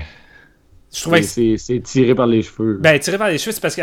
Est-ce qu'un enfant ferait vraiment ça? J'en ai aucune idée. On vit tout notre deuil puis des moments difficiles différemment. J'imagine qu'il y en a qui vivent ça vraiment hardcore. Puis je crois juste que, tu sais, tout le long du film, à chaque fois qu'il fait quelque chose, il s'attend à se faire punir ou à se faire euh, réprimander. Puis à toutes les fois, c'est comme bon, euh, on va pas le faire parce que les gens le prennent en pitié, parce que sa mère a la maladie, est en train de mourir. Puis lui, à chaque fois, il est surpris de genre, quoi, vous allez pas me punir? Parce qu'il veut se faire punir, parce qu'il se sent coupable de ce qui arrive à cause qu'il fait rien. Fait que je trouve, moi, après, quand j'ai su un peu qu'est-ce que le twist avec les jeunes qui le battent, mais moi, je trouvais que ça, finalement, ça fonctionnait, puis j'ai trouvé ça cool, je trouvais que ça faisait différent, mais euh, c'est ça. Sinon, toi, Jean-François, ce serait quoi ta note? J'hésite entre le 2.5 et le 3. Là. Je me situe un peu entre les deux. Euh, je, vais, euh, je vais y aller. euh, je pense que je vais y aller avec un 2.5 vu que je suis pas sûr. C'était correct, c'était correct, mais c'est pas un film que je vais revisiter comme je le disais auparavant. Et toi, Marc-Antoine? Ouais, moi, ce serait un 2.5, euh, voire un 2. C'est un film qui a des qualités indéniables, mais euh, ça- la sauce prend pas, en, en gros. Puis je reste très curieux de voir ce que le réalisateur va faire avec euh, Jurassic World 2, Mhm. mais celui-là n'a pas fonctionné, puis je le sais que je le reverrai jamais. Dans le fond, t'as plus aimé The Impossible? Oui, je pense que The Impossible est meilleur que. Même si je, je, je sais pas si j'en ai parlé tantôt, mais moi, ce qui me gosse avec The Impossible, c'est le fait que tu fais un film catastrophe avec euh, une catastrophe qui, qui essentiellement a ravagé le, des pays asiatiques, entre autres la Thaïlande, puis qu'il a rendu plein de gens euh, sans abri, puis il a tu sais, détruit des, des villages au complet. Puis tu suis les, la, la petite famille tu sais, de, de, de gens riches dans le resort. On dirait que c'est je, je sais que c'est fait pour qu'on s'identifie plus à eux et tout, mais le scope du, du film, le choix de sujet me gosse, là, vraiment. Ouais. Puis c'est pas le premier film sur le tsunami. Il y avait aussi eu Vignan de Fabrice Duvel, il y avait eu euh, Hereafter de Clint Eastwood qui avait fait une scène avec Cécile de France. Puis tu suis tout le temps, genre, les personnages euh, blancs, tu sais. Puis, euh, fait qu'on dirait que ça m'intéressait pas de me faire raconter cette histoire-là, même si je suis un gros fan de cinéma catastrophe. Mais finalement, comme j'ai dit, j'ai. Il y a, le film est encore là très, très euh, manipulateur. Euh, la dernière partie, là, j'étais juste, come on, là, finis ça, puis arrête de, de, de, de gosser. Là. C'est, Ouais. c'est très. euh, c'est du tearjerker à son meilleur, mais non, je pense que j'ai plus aimé ça overall. Si vous allez en voir un, en- en- un des deux, là, surtout si vous avez Netflix parce qu'il est dessus, je, je dirais The Impossible.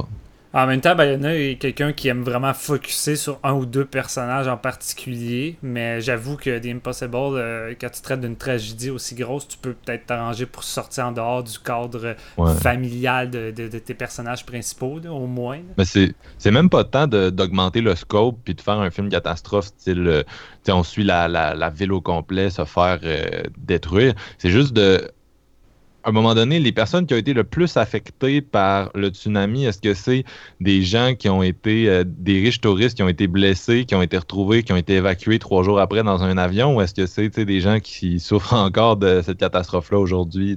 Ouais, qui ont perdu Puis- tout, puis euh, c'est ça. des, des membres de la famille. Ouais, c'est complètement C'est différent. ça, puis je serais plus intéressé de voir leur sort à eux dans un film que de voir ce que, ce que The Impossible choisit de me montrer. Fait que euh, ça m'intéressait pas pour cette raison-là jusqu'à la semaine passée. Mais ultimement, tu sais, à un moment donné, je décide de le regarder. C'est parce que je décide de le regarder, puis je décide de, de- surmonter un peu mes, mes préjugés. Là, puis euh, ça reste que ça m'a gossé un peu pour ça, puis ça m'a gossé un peu pour euh, la construction de l'intrigue. Vous le verrez, je veux pas trop spoiler, là, mais la, deuxième partie, euh, il, manque, il manque un petit quelque chose. Mais Bayona, c'est vraiment un gars qui, qui sait ce qu'il fait avec, avec une caméra. Là, fait que c'est intéressant pour ça. Puis pour ceux qui n'avaient pas aimé euh, l'orphelinat à l'époque, euh, ordonnez-lui une chance parce que honnêtement, il fait partie de ces films qui sont vraiment underrated au max. là. Euh, c'est vraiment, c'est vraiment un des meilleurs films qu'on a eu dans ces années-là, puis euh, il mérite à être redécouvert facilement. Sinon, là-dessus, je pense qu'on va enchaîner avec euh, notre fameux top 3. Euh, évidemment, ça risque d'être prévisible comme top 3. Mais en même temps, je trouvais ça bon, puis euh, c'était un petit peu trop inévitable.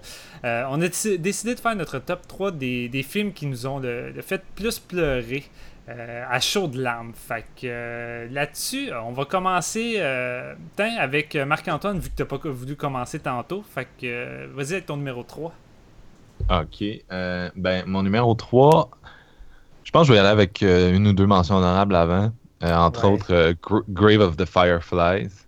euh, Mhm. du, du studio Ghibli, qui est un, un film qui, qui est reconnu pour dévaster toutes les personnes qui se sont déjà assis devant. Puis euh, sinon, il y a aussi Living Las Vegas, qui est sorti la même année que, que Showgirl, qui sont comme deux films que j'adore, tous les deux, qui se passent tous les deux à Las Vegas, tous les deux sortis en 95. Puis euh, Living Las Vegas, je pense que c'est l'Oscar de Nicolas Cage aussi, là. il avait gagné pour ce film-là. Sa meilleure Puis performance. Ouais, une de ses meilleures, clairement. Là. Puis c'est ça, c'est deux fuck-up qui se retrouvent à Las Vegas. Puis c'est extrêmement euh, déprimant comme film. C'est, c'est... Puis moi, la- la fin de ce film-là. En fait, tout ce qui se passe dans ce film-là, ça, me détruit vraiment. Mais euh, bref, je, je, vais quand même passer là, à, mes, à mes trois positions principales. Le numéro 3, c'est Amour de Michael Antier, euh, qui est un film qui est sorti ici au début 2013, euh, Palme d'Or 2012 à Cannes.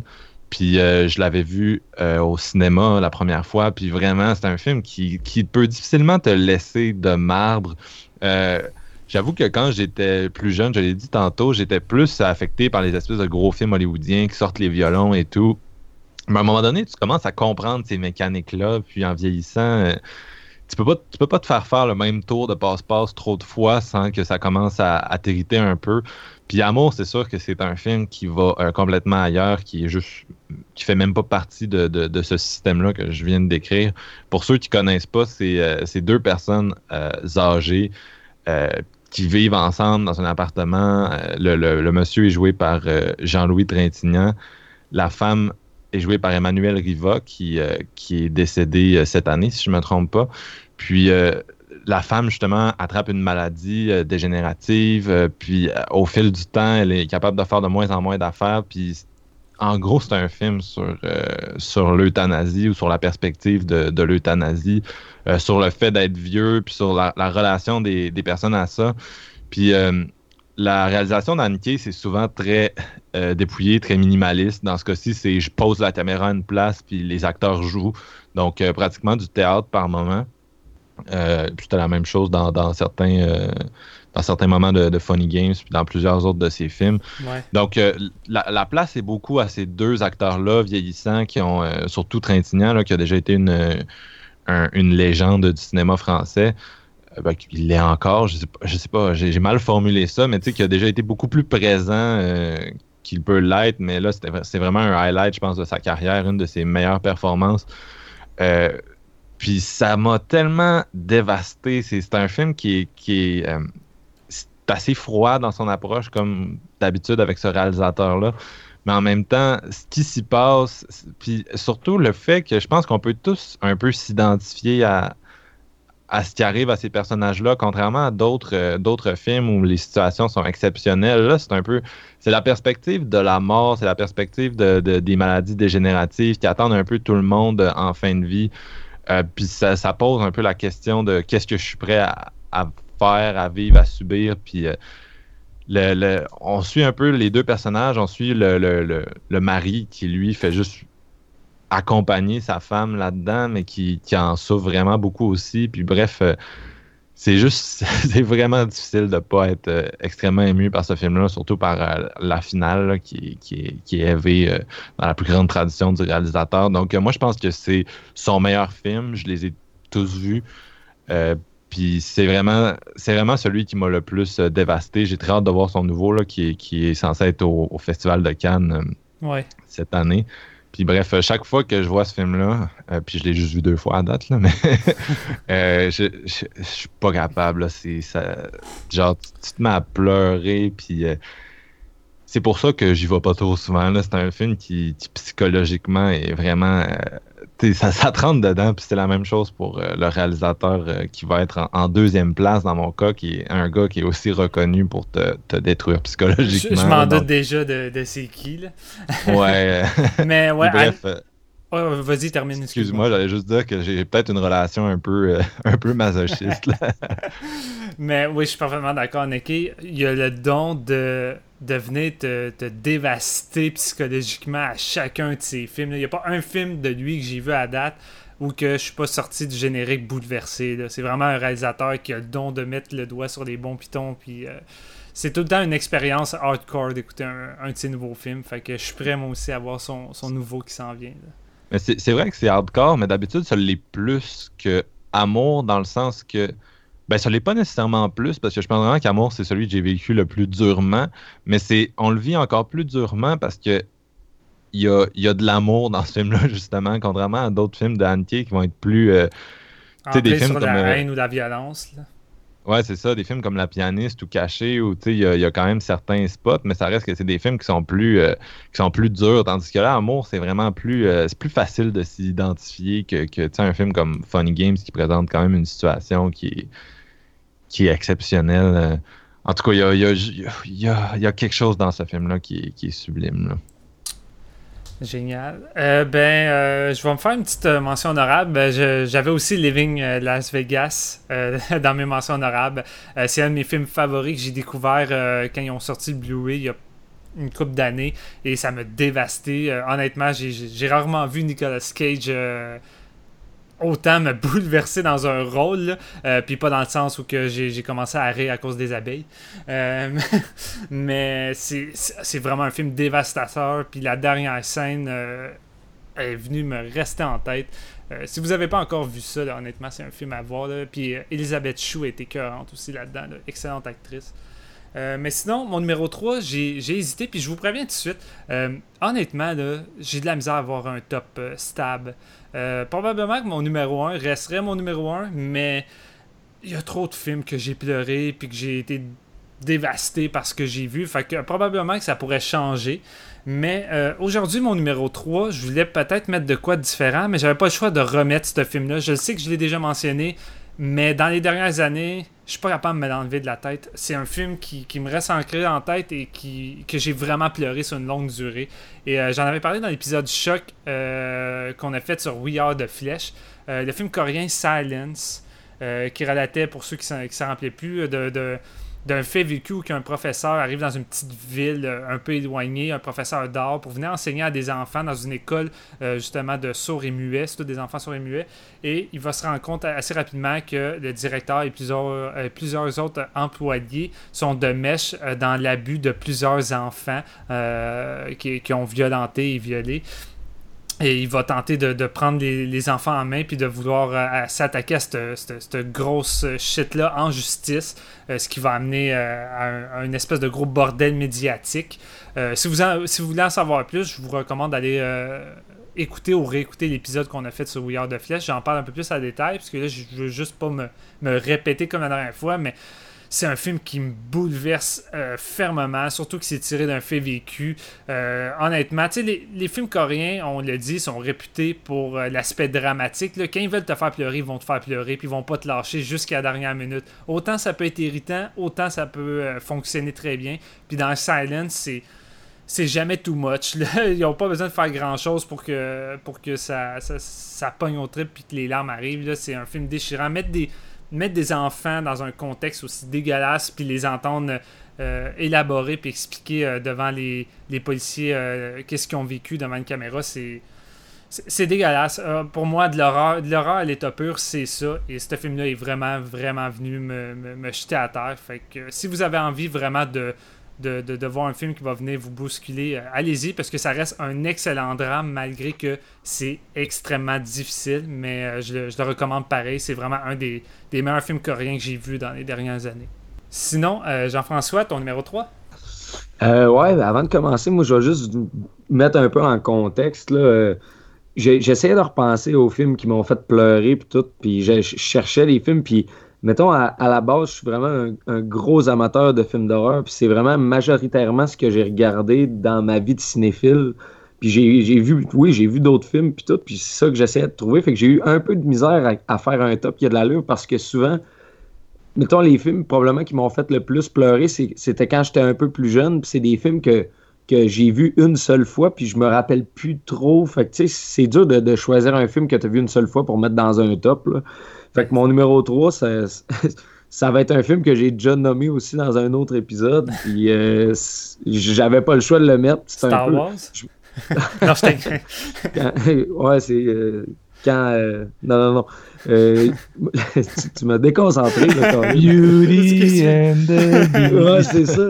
Non, mais c'est euh, le, le film, c'est The Lion King. Tu sais, je m'éterniserai Ah, pas. Là. ouais. Tout le monde sait c'est quoi le moment qui fait pleurer puis tout. Puis, mais c'est parce que ce film-là, je- ça me faisait vraiment pleurer beaucoup. Tu sais, puis j'étais jeune puis j'aimais ce film-là, mais je voulais pas le regarder comme je l'avais dit dans l'autre épisode parce que ben j'aimais pas ça pleurer devant, devant ce film-là. Mais bon, j'ai trouvé, euh, essayé de chercher des films puis je me suis dit non, je peux pas, je peux pas sauter Lion King parce que c'est c'est un top des films qui nous ont fait pleurer, ben lui, c'est probablement de ceux qui me le fait le plus pleurer. Fait que j'ai décidé, allons-y avec ça.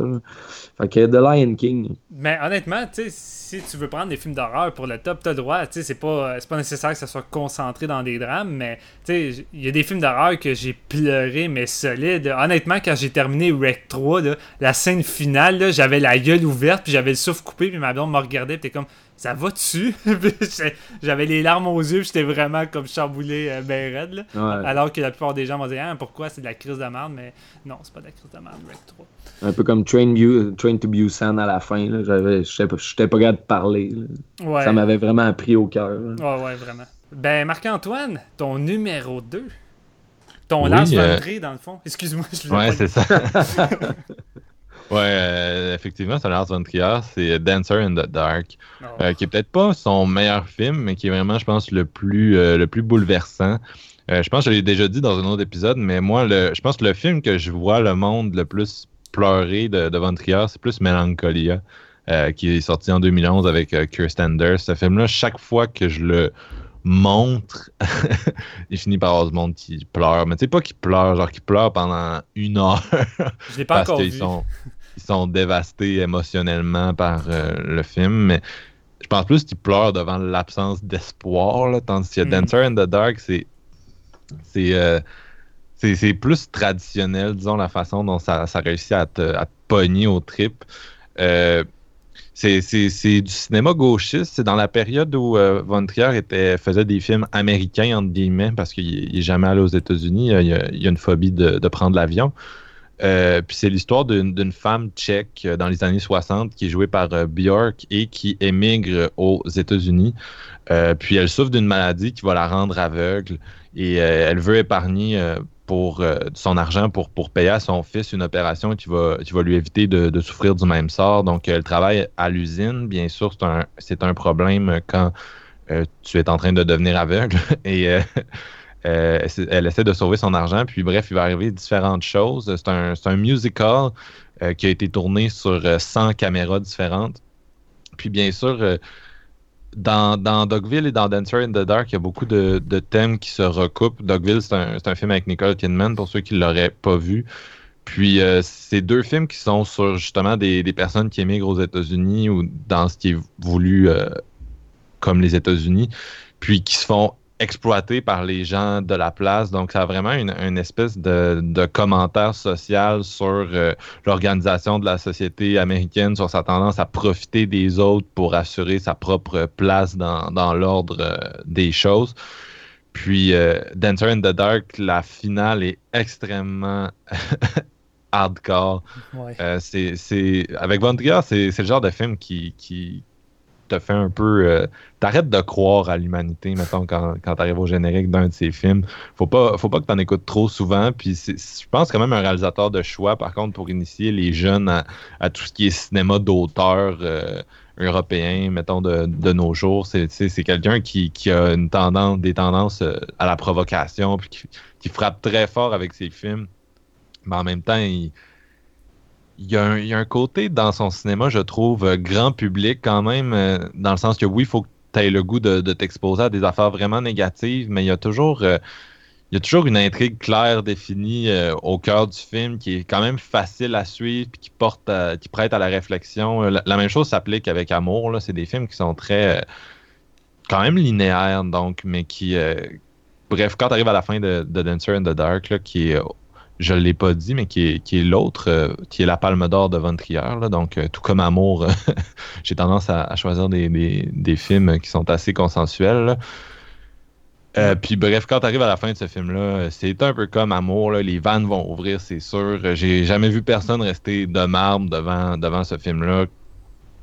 C'est impossible. Puis en même temps, c'est c'est pas juste c'est pas juste un film c'est pas juste euh, de la manipulation. Il y a quelque chose de juste très vrai dans le film comme commentaire sur l'état des choses. C'est peut-être ça aussi qui vient te, bouleverser. C'est peut-être faire partie d'un système qui euh, laisse euh, exister des injustices sociales comme t'en vois dans le film. Bref c'est ça vient de bouleverser à plein de niveaux. Puis si vous l'avez pas vu encore c'est vraiment je pense, un incontournable à mettre sur sa watch list, euh, puis à, regarder au plus vite. Björk est vraiment bonne aussi là-dedans. là. Elle apporte vraiment un, aspect dramatique encore plus poussé avec son jeu. Puis je, je me suis pas renseigné par la suite si elle a fait d'autres films ou si c'est vraiment pas mal son seul, euh, son seul rôle au cinéma. Non, ben pour, euh, pour faire dans l'anecdote, euh, Björk euh, n'a jamais, je n'ai jamais joué dans autre chose parce que sa relation avec euh, Von Trier s'est énormément dégradée. Oh. Euh, Von Trier est connu pour être assez élevé sur les acteurs. C'est une Ouais. des raisons pour lesquelles il y a, pratiquement personne qui, qui fait plusieurs films avec lui, à part peut-être Charlotte Gainsbourg. Oui, puis sans- surtout dans ses films les plus élevés, pratiquement. Tu regardes Nymphomaniac puis Antiquist, je suis pas mal certain que Lars le, le poussait à fond. Là. Ouais, peut-être. Écoute, ça, en, ça en dit long sur elle, peut-être. Mais bref, euh, lui puis Björk, qui se gueulaient des insultes à, à la, à la tête. Puis euh, il y a une anecdote que quand le tournage s'est fini, elle a payé des animaux empaillés à, tout le monde euh, sur, le, sur le tournage. Puis à Von Trier, elle a envoyé un rat empaillé. Oh boy. ça, ça en dit long sur. euh, mais euh, tu sais, ça reste que les deux se sont mutuellement poussés à bout, puis euh, étaient vraiment détruits psychologiquement après le film, mais le résultat fini, euh, je ne vais pas dire en vaut la peine, mais presque, là, parce que c'est un, un grand film, c'est un chef-d'œuvre du cinéma qui- qu'ils ont produit ensemble, mais malheureusement, je pense que ça l'a découragé Björk de, de continuer euh, dans l'acting, ce qui est très dommage parce qu'elle est aussi euh, talentueuse comme actrice que comme chanteuse qui en dit très long. Excellent choix, Marc-Antoine. Facilement, j'aurais pu facilement le prendre également. Moi, mon numéro 2, euh, un autre film coréen, étonnamment. Je pensais pas que j'en aurais pris deux, mais euh, j'y vais avec un de mes films de guerre favoris, Tagugu, Takugi, The Brotherhood of War. Euh, c'est un, film qui, évidemment, parle de, la guerre qu'il y a eu entre la Corée du Nord et la Corée du Sud. Et c'est un peu le, le Bullet in the Head version coréenne, le fameux classique de John Woo. Euh, on y voit beaucoup de parallèles. Euh, ici, on va suivre surtout euh, deux frères qui, par un, une espèce de malheureux, malheureux hasard, vont devoir aller tous les deux à la guerre, alors que normalement, ils choisissent seulement un enfant d'une famille pour venir. Les deux vont être incrustés là-dedans. Et tout le long, tu vas vraiment rester euh, focusé sur les deux, frères. Tu vas voir la, vision de la, guerre à travers eux. C'est un film extrêmement gore euh, et violent. Je crois même que c'est peut-être un des plus ou le plus violent que j'ai vu. Je sais que le dernier Mel Gibson est assez fort là-dessus, euh, mais je dirais que celui-ci, il y a des scènes qui m'ont plus fait grincer des dents que, le dernier avec Mel Gibson. La, réalisation et le budget fait penser pas mal à un Private Saving euh, Ryan. Euh, c'est assez similaire, surtout dans la structure narrative, comment l'histoire est racontée. C'est assez proche. Euh, je dirais que le film utilise parfois des, grosses manivelles pour te faire pleurer. Il veut vraiment te faire pleurer. Mais ça finit par fonctionner parce que tout le long du film, tu es tellement incrusté avec ces frères-là, tu vas tellement voir leur évolution, tu vas voir leur relation se, dissoudre, se, se, se briser de plus en plus au point où ça va atteindre des, sommets vers la finale. Et, et vers la fin du film, tu as, une énorme scène où il y a un des frères qui va retrouver, va tenter de retrouver l'autre durant le champ de bataille. Et autant ça paraît gros que tu dis les chances pour que ça arrive sont une sur un million. Là, tu peux aller t'acheter un 649.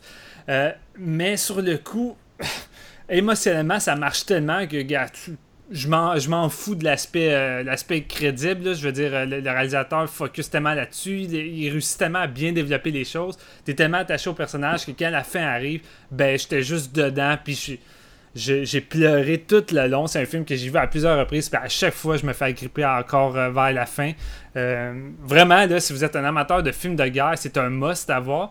Euh, c'est pas comme si c'est pas comme si on avait vu plusieurs films de guerre qui traitaient justement du conflit entre la Corée du Nord et la Corée du Sud. Fait que celui-là, je trouve c'est un des un des, des vraiment intéressants.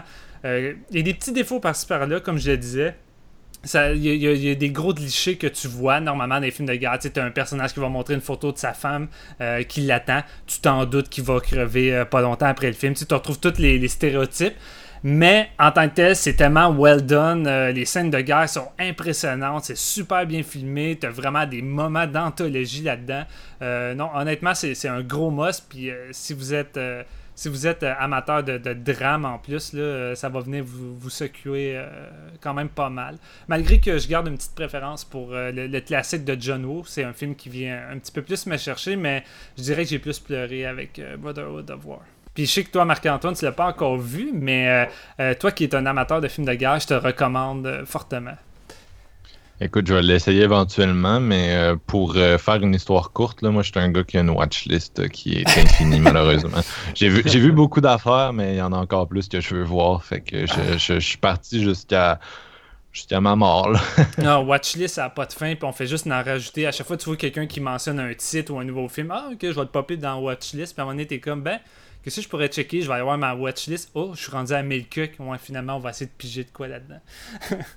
Euh, et toi, Jean-François, ton numéro 2 Mon numéro 2, c'est. Euh, je sais pas si on peut appeler ça un, plaisir coupable, mais je trouve que c'est une des, euh, des meilleures performances dramatiques d'Adam Sandler. C'est une des rares aussi, quand même. Je parle de Rain Over Me, film de Mike Bender de 2007. Qui Adam Sandler, il joue un gars qui a perdu, perdu sa famille dans les attentats du 11 septembre. Puis là, il, rencontre un de ses vieux chums de, collège, je pense. Ça fait quand même longtemps que j'ai vu ça.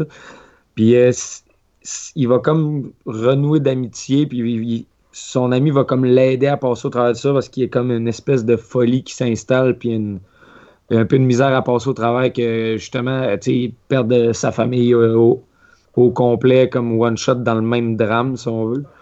J'avais vu ça. Euh, à sa sortie, euh, j'étais à la fin de mon secondaire, puis on, a, on était une gang de chums, genre avec euh, deux, trois filles, deux, trois boys, on était assis dans le sous-sol, on écoute ça. Puis on s'est, on, s'est vraiment tout mis à pleurer, puis j'étais là, aïe, ok, ouais, c'est drôle de voir comme personne qui, qui, est comme qui a la gêne que ça arrive parce que tout le monde ça se passe en même temps on est comme ok ça nous a vraiment touché puis tout ça puis j'ai un bon souvenir de ce film là puis justement, cette semaine, il y a un de mes chums qui me l'a prêté. Euh, il va falloir que je, me je le réécoute. J'ai pas eu le temps avant l'épisode pour vraiment confirmer si c'était vrai. Si c'était comme le bon film que j'ai dans, dans, mes mémoires ou non. Je sais pas si vous l'avez vu, vous autres. Euh, moi, non. Euh, je serais curieux, pour être honnête, parce qu'en dehors de la comédie, je crois qu'Adam Sandler est capable d'être un, excellent acteur dramatique parce que sa meilleure performance, puis un de mes films favoris, c'est Punch Drunk Love.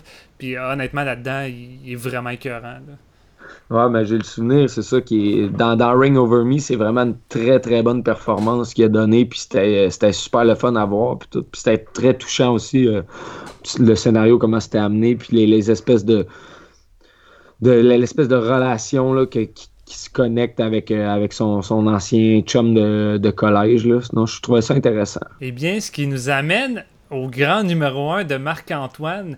J'aurais tendance à, dire un titre, mais j'ai l'impression que ça sera pas ça. Là. Mais tu m'autorises-tu à le dire juste au cas où pour le fun? Vas-y. Je suis pas mal sûr que non, mais je pense à Titanic. Mais oui, c'est Titanic. Ah, pour vrai? Ah oui, c'est Titanic. Parce que, pour ceux qui l'ignorent, euh, Titanic, c'est mon film préféré.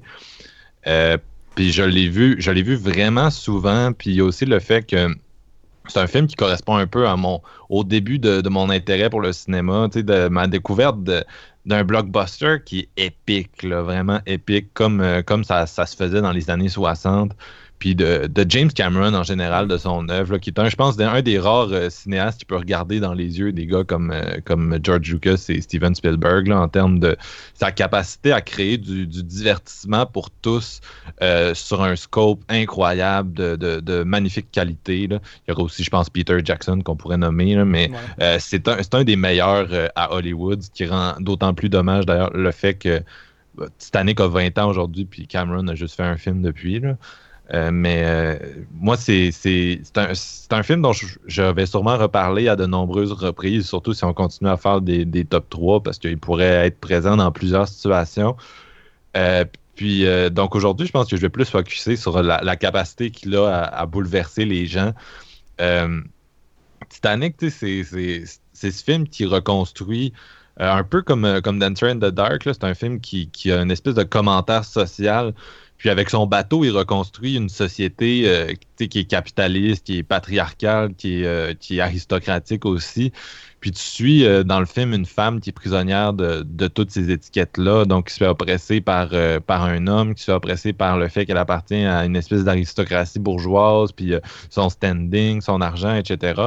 Euh, puis éventuellement, elle rencontre le gars paumé, puis elle, elle développe une romance avec lui. Vous connaissez sûrement tous l'histoire, puis elle fait exploser euh, l'étiquette, euh, qui, toutes les étiquettes qui, qui lui étaient collées de force jusque-là.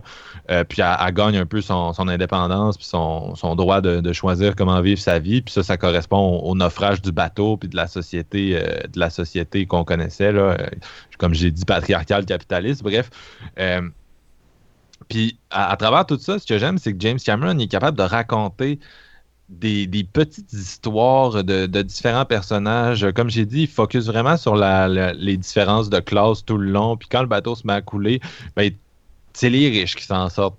Plus que les. les gens sont comme tout le temps les femmes et les enfants d'abord pour euh, remplir les canaux de sauvetage, mais ce que tu réalises, c'est que c'est peut-être plus les riches et les riches d'abord euh, qu'autre chose.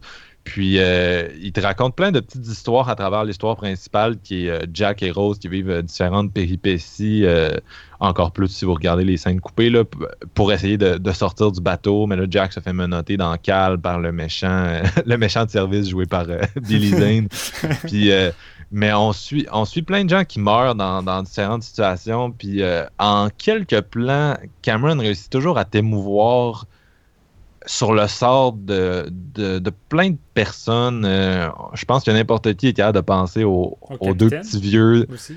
Ouais, le capitaine aussi, mais les, les deux petits vieux qui, euh, qui, sont dans, qui sont pauvres, qui sont dans le cale des pauvres, puis qui ont nulle part où aller, fait qu'ils se mettent juste dans leur lit ensemble, puis ils se collent, euh, puis tu vois l'eau rentrer par la fente de, de leur porte, puis tu sais qu'ils vont se noyer, puis c'est un plan, mais ça a vraiment une efficacité, puis il y, en a- il y en a toute une série comme ça. Donc, euh, c'est c'est ça, savoir raconter du blockbuster. là. Le film a beau durer trois heures et quart, mais c'est chaque plan compte avec Cameron. euh, qui est un gars qui est vraiment obsessif. Là. Sa reconstitution du bateau est juste autistique, on va se le dire. Euh, puis c'est ça, il y, a- vraiment euh, toute la, deuxième portion avec les amis de Jack qui crèvent dans le chaos, puis euh, Rose puis Jack essaient de s'échapper. Il y a vraiment... euh, moi, ça a réussi à me pogner à chaque fois, puis je suis- juste impressionné par le fait que, ça- reste un, un blockbuster, puis il y a plusieurs... de ces aspects qui sont assez simplistes. Mais bon, je me, je me le fais souvent dire sur Internet, mais tu sais, je me le fais dire par des gens qui sont fans de films comme Star Wars puis tout, qui sont. Est-ce que c'est vraiment des films qui sont moins, euh, moins niaiseux sur le, les enjeux et les sentiments? Je ne pense pas. Euh, mais c'est juste un, tu sais, c'est un blockbuster bien fait. Là. Tu, tu, chaque fois, tu rentres dans cet univers-là. Puis ce qui est drôle, c'est que sais, ça a une capacité de réécoute infinie pour moi, mais chaque fois que tu le réécoutes, tu dis toujours que peut-être que cette fois-ci, ça va se passer différemment. Je sais pas si ça vous fait ça des fois avec des films où euh, la tragédie est inéluctable parce que tu sais, c'est un film, il est fait, mais tu le regardes puis tu te dis Ah, peut-être que cette fois-ci, ils vont réussir à, à, sauver. Euh, tu à- gardes l'espoir, c'est ça que tu veux à chaque fois parce que t'aimes tellement les personnages que dans ta tête tu, tu le souhaites, mais veux, veux pas, tu sais pareil que ça arrivera pas. C'est signe de la qualité du film aussi, ça. Là. Ouais, c'est ça, énormément, énormément. Donc, euh, James Cameron, c'est plus un king de, de l'action, de la science-fiction, de l'horreur. Mais avec Titanic, il, il- il crée la romance. Puis oui, il y a un, il y a un peu d'horreur. euh, le cinéma catastrophe est très proche de, de l'horreur, je trouve, là, ou du Mm. thriller. Mais c'est vraiment à créer une espèce de romance épique euh, qui, qui, moi, réussit à me trigger à chaque fois.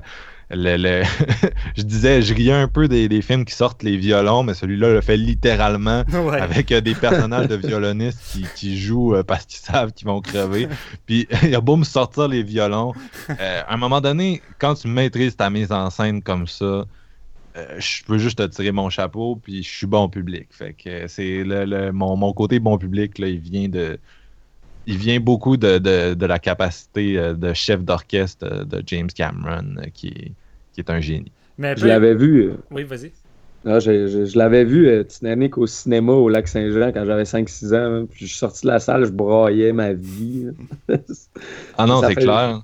Ça fait tout le temps ça à chaque fois, on dirait. là. Je sais pas, ça reste la, la- la- le film est puissant. tu sais. Autant quand j'étais jeune, c'était grandiose de voir ça sur un écran de, de cinéma, autant qu'aujourd'hui, le Titanic passe, puis c'est sûr que je vais me mettre un peu devant la TV pour le regarder, même si j'ai pas pris la décision de OK, je me tape Titanic aujourd'hui. Les scènes sont tellement impressionnantes puis maîtrisées que c'est le fun à voir. Non, c'est vrai, c'est. C'est la qualité ultime d'un blockbuster. C'est le fait que quand tu ouvres le câble et tu tombes dessus, tu, tu restes scotché. Version française, t'écoutes un heure et quart, là, puis t'es comme... Ouais, Aïe, c'est ça. Avec Joël. Legendre puis des pauses. Ben, à l'époque, tout le monde sortait de la salle en pleurant. là. C'était c'était quasiment Ouais. unanime. là. Puis euh, aujourd'hui, euh, faut, faut... c'est quasiment unanime qu'il faut euh, critiquer Titanic puis dire que c'est un film de filles, là, ce qui est complètement ridicule. Déjà, en partant, le, te- le terme film de filles, pour moi, c'est c'est ridicule à la base. Petite anecdote euh, dans, dans ce dans ce dans ce style-là avec ce que Jeff disait. Moi, j'ai pas vu Titanic au cinéma avant euh, 2012 quand Cameron l'a ressorti en 3D. Puis bien sûr, euh, quand il l'a fait, je, je, pouvais pas ne pas y aller. Là. Ça manquait vraiment à ma vie de voir Titanic sur, euh, dans une salle sur grand écran avec euh, le son au max. Puis euh, euh, mais en 2000, un des premiers films que j'ai vu au cinéma de toute ma vie, c'était The Perfect Storm, qui est un rip-off de Titanic. Puis avec euh, George Clooney sur un, puis Marky Mark sur un bateau de pêche, puis tout. Puis euh, c'est un peu la même affaire, là, ils crèvent tout à la fin, euh, malgré le fait qu'ils se battent tout le long pour essayer d'échapper à la grosse tempête, puis euh, retourner à bon port. Puis Hey, mon père a dû être gêné parce qu'il y a ce film-là au cinéma. Puis j'avais déjà vu Titanic plusieurs fois là, à ce moment-là sur la VHS. Puis ça a fini assez pareil. Mais crime, j'ai pleuré, j'ai pleuré dans le cinéma. Je m'arrêtais plus. Mon père, il devait être euh, un, peu, euh, un peu gêné. J'ai pas mentionné ce film-là dans ma liste parce que c'est sûr que je le revois aujourd'hui. Puis euh, ça n'a plus le même impact, là, malheureusement. C'est, c'est- J'aime beaucoup mieux revoir Titanic, là, un peu comme Ouais. euh, Monster Call et Pan's Labyrinth. Là, mais. Euh, mais ouais, au cinéma, euh, des bateaux qui coulent, là, ça fait un job. Poséidon. Tu vas pas me faire croire de te pleurer là-dessus, par contre. Là. Je Ben, parle euh, du remake, là. Je parle. Ouais, mais moi j'adore l'original. Ouais, j'adore en aussi. gros. En gros fan de cinéma catastrophe, c'est sûr que Titanic, ça reste le best, mais euh, le, le- le cinéma des années 70 Ça- était très bon. Puis euh, le, le Poséidon, je l'ai beaucoup aimé, mais le remake, malheureusement, de, je pense 2004, justement, est, est assez mauvais. Ouais, vraiment. Titanic Mais ouais. 2, avez-vous vu? Non, euh, un peu comme Showgirls 2, euh, tu sais, c'est- c'est fait pour le gag, puis on dirait que j'aime tellement les films originaux que ça m'intéresse pas. J'ai pas le goût de rire de ces films-là, fait que Ouais. non. Puis tu disais que euh, Cameron était plus habitué à, la science-fiction par l'action, mais quand tu y penses, là, ce gars-là, il maîtrise vraiment bien la romance parce que c'est pratiquement toujours présent dans ses films. Tu repenses à The Abyss, là, la relation entre Ed Harris puis Mary Elizabeth là, est vraiment forte puis est vraiment efficace également, super bien développée. Puis même chose pour euh, euh, True Lie avec Arnold puis Jennifer- euh, Jimmy Lee Curtis, c'est moins dramatique, mais je veux dire, leur relation, leur chimie puis la manière que c'est élaboré, c'est c'est génial encore une fois. Cameron, Non, là, c'est il, vrai. il maîtrise vraiment bien euh, pas mal tous les genres, honnêtement. là. Ouais, ben, faut maîtriser les relations. Même chose pour la relation maternelle entre euh, euh, Sigourney Weaver, pour, euh, parce que tout est toujours connecté. Puis euh, la, la petite fille qui joue Newt dans Ouais. Aliens, c'est extrêmement bien présenté. Puis dans Avatar, il y a une très belle histoire d'amour, je trouve aussi. Tout comme dans Titanic. Donc, euh, ouais, euh, James, il- James, c'est un master, du, c'est un maître du, du blockbuster. Puis quand je regarde ce qui se fait, mettons, aujourd'hui, cet été euh, qui s'en vient, il y, y en a qui m'intéressent, il y en a que j'aime beaucoup, mais à part peut-être le nouveau Nolan, il y a personne qui a la stature de Cameron qui sort des films en ce moment. Parfaitement d'accord. Euh, moi, mon numéro 1, je vais le mentionner tout de suite. Euh, je suis pas quelqu'un qui pleure avec des animaux dans le cinéma parce que je trouve que c'est une, euh, une mécanique facile. Euh, tout le monde, évidemment, la plupart du temps, vont, pleurer devant la mort d'un chien dans un film catastrophe ou euh, parce que les- les animaux, les chiens, ça l'incarne l'innocence, ça, ça, ça peut pas faire grand chose, ça peut pas trop se défendre. Fait que c'est plus facile de, de se sentir euh, émotif euh, face à, la mort d'un animal. Euh, mais moi, normalement, c'est pas des, scènes où je vais vraiment pleurer à, à profusion. Sauf un film. Un film que j'ai vu par hasard, c'est sorti direct en DVD ici. Ça a passé inaperçu, c'était vraiment nowhere. Puis à un moment donné, du jour au lendemain, tout le monde a fini par en parler. Puis c'est quand même assez bien coté quand vous allez voir sur, sur IMDB. C'est Hachi. Euh, film euh, tiré d'un fait vécu avec euh, Richard Gere. Pourtant, tu sais, c'est le genre de pochette qu'en l'envoyant que j'aurais pas été forcément intéressé. C'est vraiment un film que j'ai vu par hasard, puis ça m'a vraiment pris par surprise. Ça raconte justement l'histoire d'un chien qui s'appelle Hachi, basé sur un vrai chien qui vient du, du Japon qui s'appelle Hachiko. c'est un chien qui a été entraîné d'une façon assez, assez spéciale. C'est un chien qui était destiné pour quelqu'un en particulier. Je me rappelle plus trop vraiment de, de, l'histoire véridique derrière ça. Mais euh, durant son voyage, lorsqu'il est envoyé euh, par un train dans une, boîte, euh, il, va, il va arriver un petit accident, puis il va se retrouver tout seul, éparpillé. Puis il y a Richard Gere qui est à la gare, puis qui va tomber sur le chien par hasard. Et finalement, il va décider de le garder avec lui. Fait qu'il va évidemment développer une relation assez forte avec le chien. quand il l'a découvert, le chien est quand même encore assez bébé. Euh, puis il va être accepté dans la famille, puis on va suivre leur petite routine. Euh, à tous les jours, euh, Richard Gay s'en va à la gare pour aller travailler. Son chien l'accompagne avec lui. Puis à toutes les fois avant de s'en aller, ben, il lance la balle avec lui. puis il attend à la gare. Puis le chien, à un moment donné, ben, il est vraiment très conscient de cette routine-là. Fait qu'il sait à quelle heure que Richard Gay revient à la gare à tous les soirs. Fait qu'il va le rejoindre directement pour l'attendre à la gare. Et un beau matin, le chien va comme avoir une espèce de feeling, puis il va, il va de façon bizarre, puis il va vouloir faire en sorte que Richard Gibbs s'en aille pas. Euh, il va, va pas vouloir attraper la balle, justement, puis il va laisser des signes à Richard Gibbs qui, lui, finalement, va, va pareil décider d'y aller. Et finalement, le personnage va mourir. Et euh, ce qui va arriver par la suite, c'est que euh, le chien va juste pas vraiment être conscient de la, de la mort de Richard Gibbs et il va continuer sa routine d'aller euh, à tous les jours attendre à la gare en espérant qu'il revienne de travailler. Et il va faire ça pendant 9 ans. Euh, ce qui est vraiment véridique, c'est vraiment ça que le chien a fait. Et il y a même une, statue à la gare euh, où ça s'est déroulé, où il y a une statue à l'effigie du chien. Vous pouvez aller voir vraiment. Il y a même des photos sur, sur, Google. Et c'est juste, c'est juste déchirant comme histoire. C'est tout le long du film, tu fais juste brailler. C'est vraiment touchant. Puis à un moment donné, t'as la, femme de Richard Gay qu'elle avait déménagé, était partie. Puis à un moment donné, elle revient à la gare. Puis là, elle se rend compte que le chien est encore là à attendre. Qui est rendu vraiment vieux. Le poil est rendu tout gris. Puis il attend. Puis elle va à côté de lui, puis elle est vraiment comme bouleversée, puis c'est vraiment un film qui vient te chercher, puis il n'y a même pas besoin, tu sais, il n'y a pas de violon, il n'y a pas de, vraiment de, de, grosses scènes surjouées, c'est juste vraiment dans, la, petite routine du chien que le, film va miser, on va juste continuer à le voir aller, puis à côtoyer les mêmes gens, le même chef de la gare qui est là, qui le voit tous les jours, puis qui il donne sa petite saucisse, et non, c'est vraiment un petit film, euh, un petit film euh, très sincère et touchant qui, qui m'a vraiment fait broyer. Puis à toutes les personnes que je l'ai fait écouter, euh, je connais pas une personne qui, qui est restée indifférent à ce film-là. C'est pratiquement impossible selon moi. Moi. ah ouais, pour vrai? My God! Oui. Parce que Hachi, c'est comme une légende. Moi, j'ai déjà travaillé au, Audio Vidéo DG, qui est un magasin à Québec qui tient 200 000 films puis je te niaise pas, le film que je me faisais le plus demander durant mon année à travailler là, pratiquement chaque jour, je me faisais demander par une personne, j'ai vu un film, je sais pas c'est quoi le titre, c'est un gars, puis son chien l'attend, puis il est mort. Puis à tous les jours, j'ai fait le bonheur de tellement de monde en leur donnant le titre de Hachi. C'était, c'est un des films les plus populaires chez un certain public. Fait que t'as raison là, de le mettre, c'est vraiment aimé. Mais moi, c'est, je suis je suis un monstre, man. J'ai pas d'empathie pour. Euh, tu sais, les films avec les animaux euh, ben, comme ça, ça marche pas sur moi. Il y en a ben aucun qui marche. Fait que c'est pas de sa faute. Là. Mais je te l'ai dit en tant que tel, je suis pareil que toi là-dessus. Il y a pratiquement aucun film avec des animaux où ça va venir vraiment me poigner, me toucher. Mais celui-là, ça a juste comme été inattendu. Puis ça a fonctionné euh, du, du, début jusqu'à la fin. Fait que non, t'es pas un monstre, Marc-Antoine. Euh, c'est Hachi va venir te hanter le soir. Euh, ben, sinon, il reste juste toi, Jean-François. C'est quoi ton numéro 1 Oui, euh, mon numéro 1, c'est Life is Beautiful ou La Vita est Bella de Roberto Benigni. J'ai vu ça à l'école, au secondaire aussi.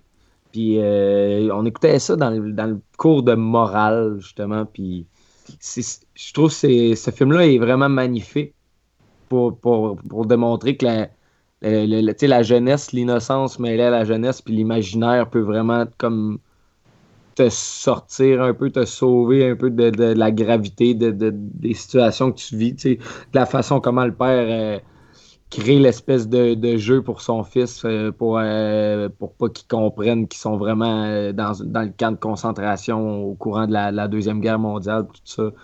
Puis euh, c'est- une histoire vraiment touchante, puis c'est un film que que, que j'ai pas revu encore une fois de- depuis le temps, mais que j'ai vraiment un souvenir marqué au fer chaud, comme quoi que c'est. Pour moi, ça m'avait vraiment marqué, puis c'était vraiment un film pas loin du chef-d'œuvre. Euh, Je, gagne à le revisiter, mais c'est vraiment. euh, c'est de quoi qui m'avait euh, beaucoup, euh, beaucoup marqué au secondaire. Fait que j'imagine que vous l'avez vu, vous autres aussi. Oui, oui, oui. Les, les films d'Holocauste en général, hein, ça fait un job pour te. Ah, c'est. Ça te remet dans le pour moi. contexte, là, puis euh, je sais pas, c'est c'est le genre de film que tu sais, tu peux pas être- tu peux pas regarder dans n'importe quel mood, on dirait, là, tu te files pas tout le temps pour ce genre de, de- de gravité, de dramatique-là, mais il y, a- il y a une beauté de, de cette histoire-là, puis comment c'est raconté, justement, même comment c'est réalisé aussi, qui fait en sorte que ça mérite vraiment d'être euh, d'être visité comme film, puis c'est sûr que, en tout cas, moi, je mets ma main au feu que ça va vous décrocher une larme, c'est sûr et certain. Puis euh, c'est pour ça que c'est mon numéro un. C'est un film qui, euh, qui, aurait, qui a créé des réactions assez ambiguës. là. Il avait gagné l'Oscar de meilleur euh, film étranger, je pense c'est 98. 81. Euh, Même année que 97, Titanic, je je pense, en fait, ouais. Puis, euh, mais il avait aussi, il avait aussi été très critiqué justement parce que, tu sais, on s'entend, le, le, le ton est assez light. C'est assez bizarre de voir les, les camps de concentration présentés comme ça. Mais on dirait que j'ai jamais compris le- la critique vraiment. Peut-être que, peut-être que je suis trop con puis j'ai besoin de me la faire réexpliquer. Mais il y a souvent une espèce d'outrage moral sur les films d'Holocauste pour ci puis ça. Puis euh, ça reste celui-là, il est très, c'est- c'est un, un personnage qui fait des, des, des pitreries au camp de concentration, mais en même temps, tu es, toujours conscient de la gravité de, de la situation, puis avec ce qui se passe à la fin, c'est difficile d'y échapper. Là. Dans le fond, Ouais, tu avais besoin de la voix de Liam Neeson pour t'expliquer comme il faut euh, le message. Non, non, non, mais c'est un film de- dont le message est très clair aussi. Par contre, c'est plus. euh, justement, c'est une belle alternative à Monster Call, là, parce que c'est aussi, aussi un film sur le pouvoir de l'imaginaire, mais Ouais. qui est plus. euh, peut-être plus subtil. Plus réaliste encore, plus subtil aussi. Ouais. C'est un excellent film. Génial. Ben là-dessus, je crois que ça va conclure euh, l'épisode. Fait que euh, merci beaucoup les gars euh, d'avoir été là encore une fois et d'avoir euh, laissé euh, regarder votre livre intime de films qui vous a fait pleurer. là. On finit ça sur une toune? Ben oui, ben oui, évidemment. Puis euh, c'est toi qui vas la présenter comme d'habitude. Fait que euh, quelle est la chanson pour cet épisode, Marc-Antoine?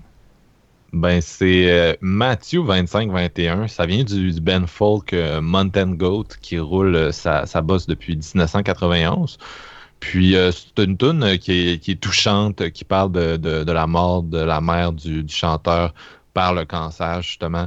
Donc c'est très, c'est très stream of consciousness. Puis je trouvais que ça fitait bien aujourd'hui. Sur ce, à la prochaine.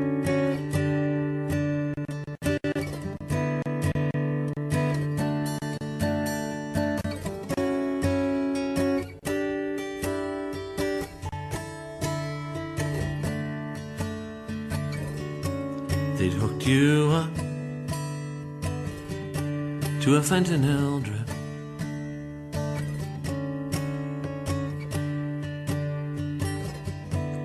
To mitigate the pain a little bit, I flew in from Pennsylvania.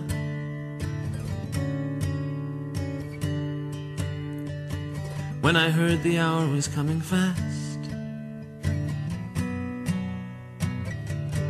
And I docked in Santa Barbara.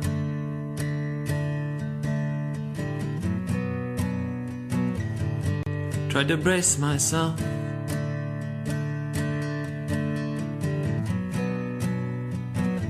But you can't brace yourself when the time comes.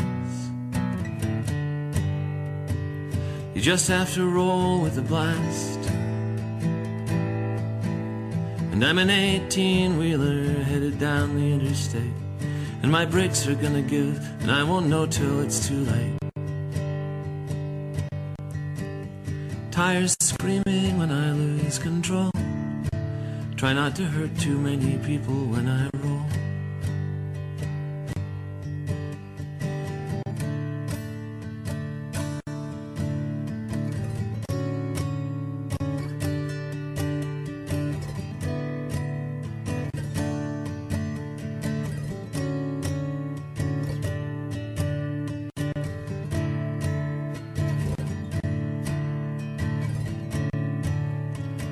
Harbor freeway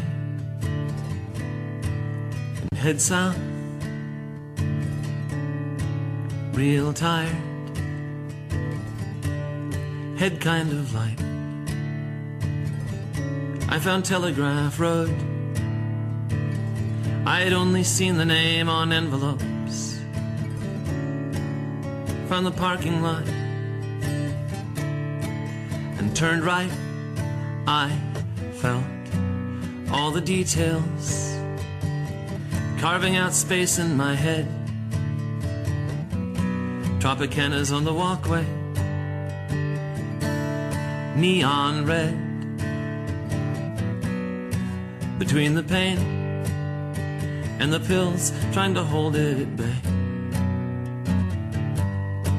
Stands a traveler going somewhere far away. I am an airplane tumbling wing over wing. Try to listen to my instruments, they don't say anything.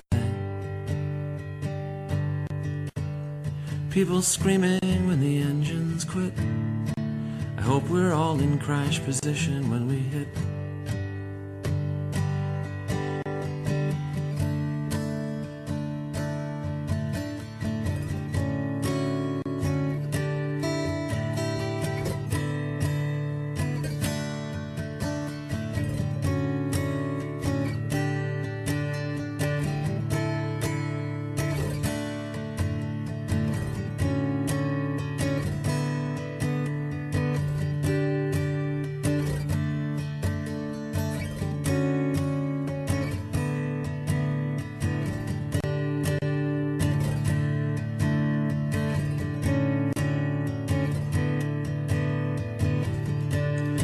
Came to your bedside.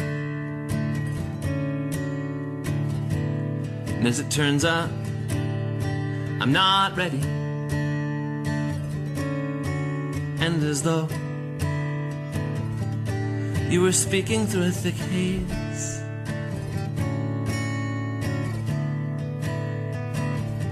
You said hello to me. We all stood there around you.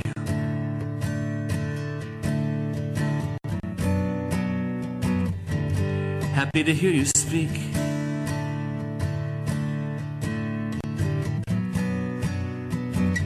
The last of something bright burning, still burning. Beyond the cancer and the chemotherapy. You were a presence full of light upon this earth. And I am a witness to your life and to its worth. It's three days later when I get the call. And there's nobody around to break my fall.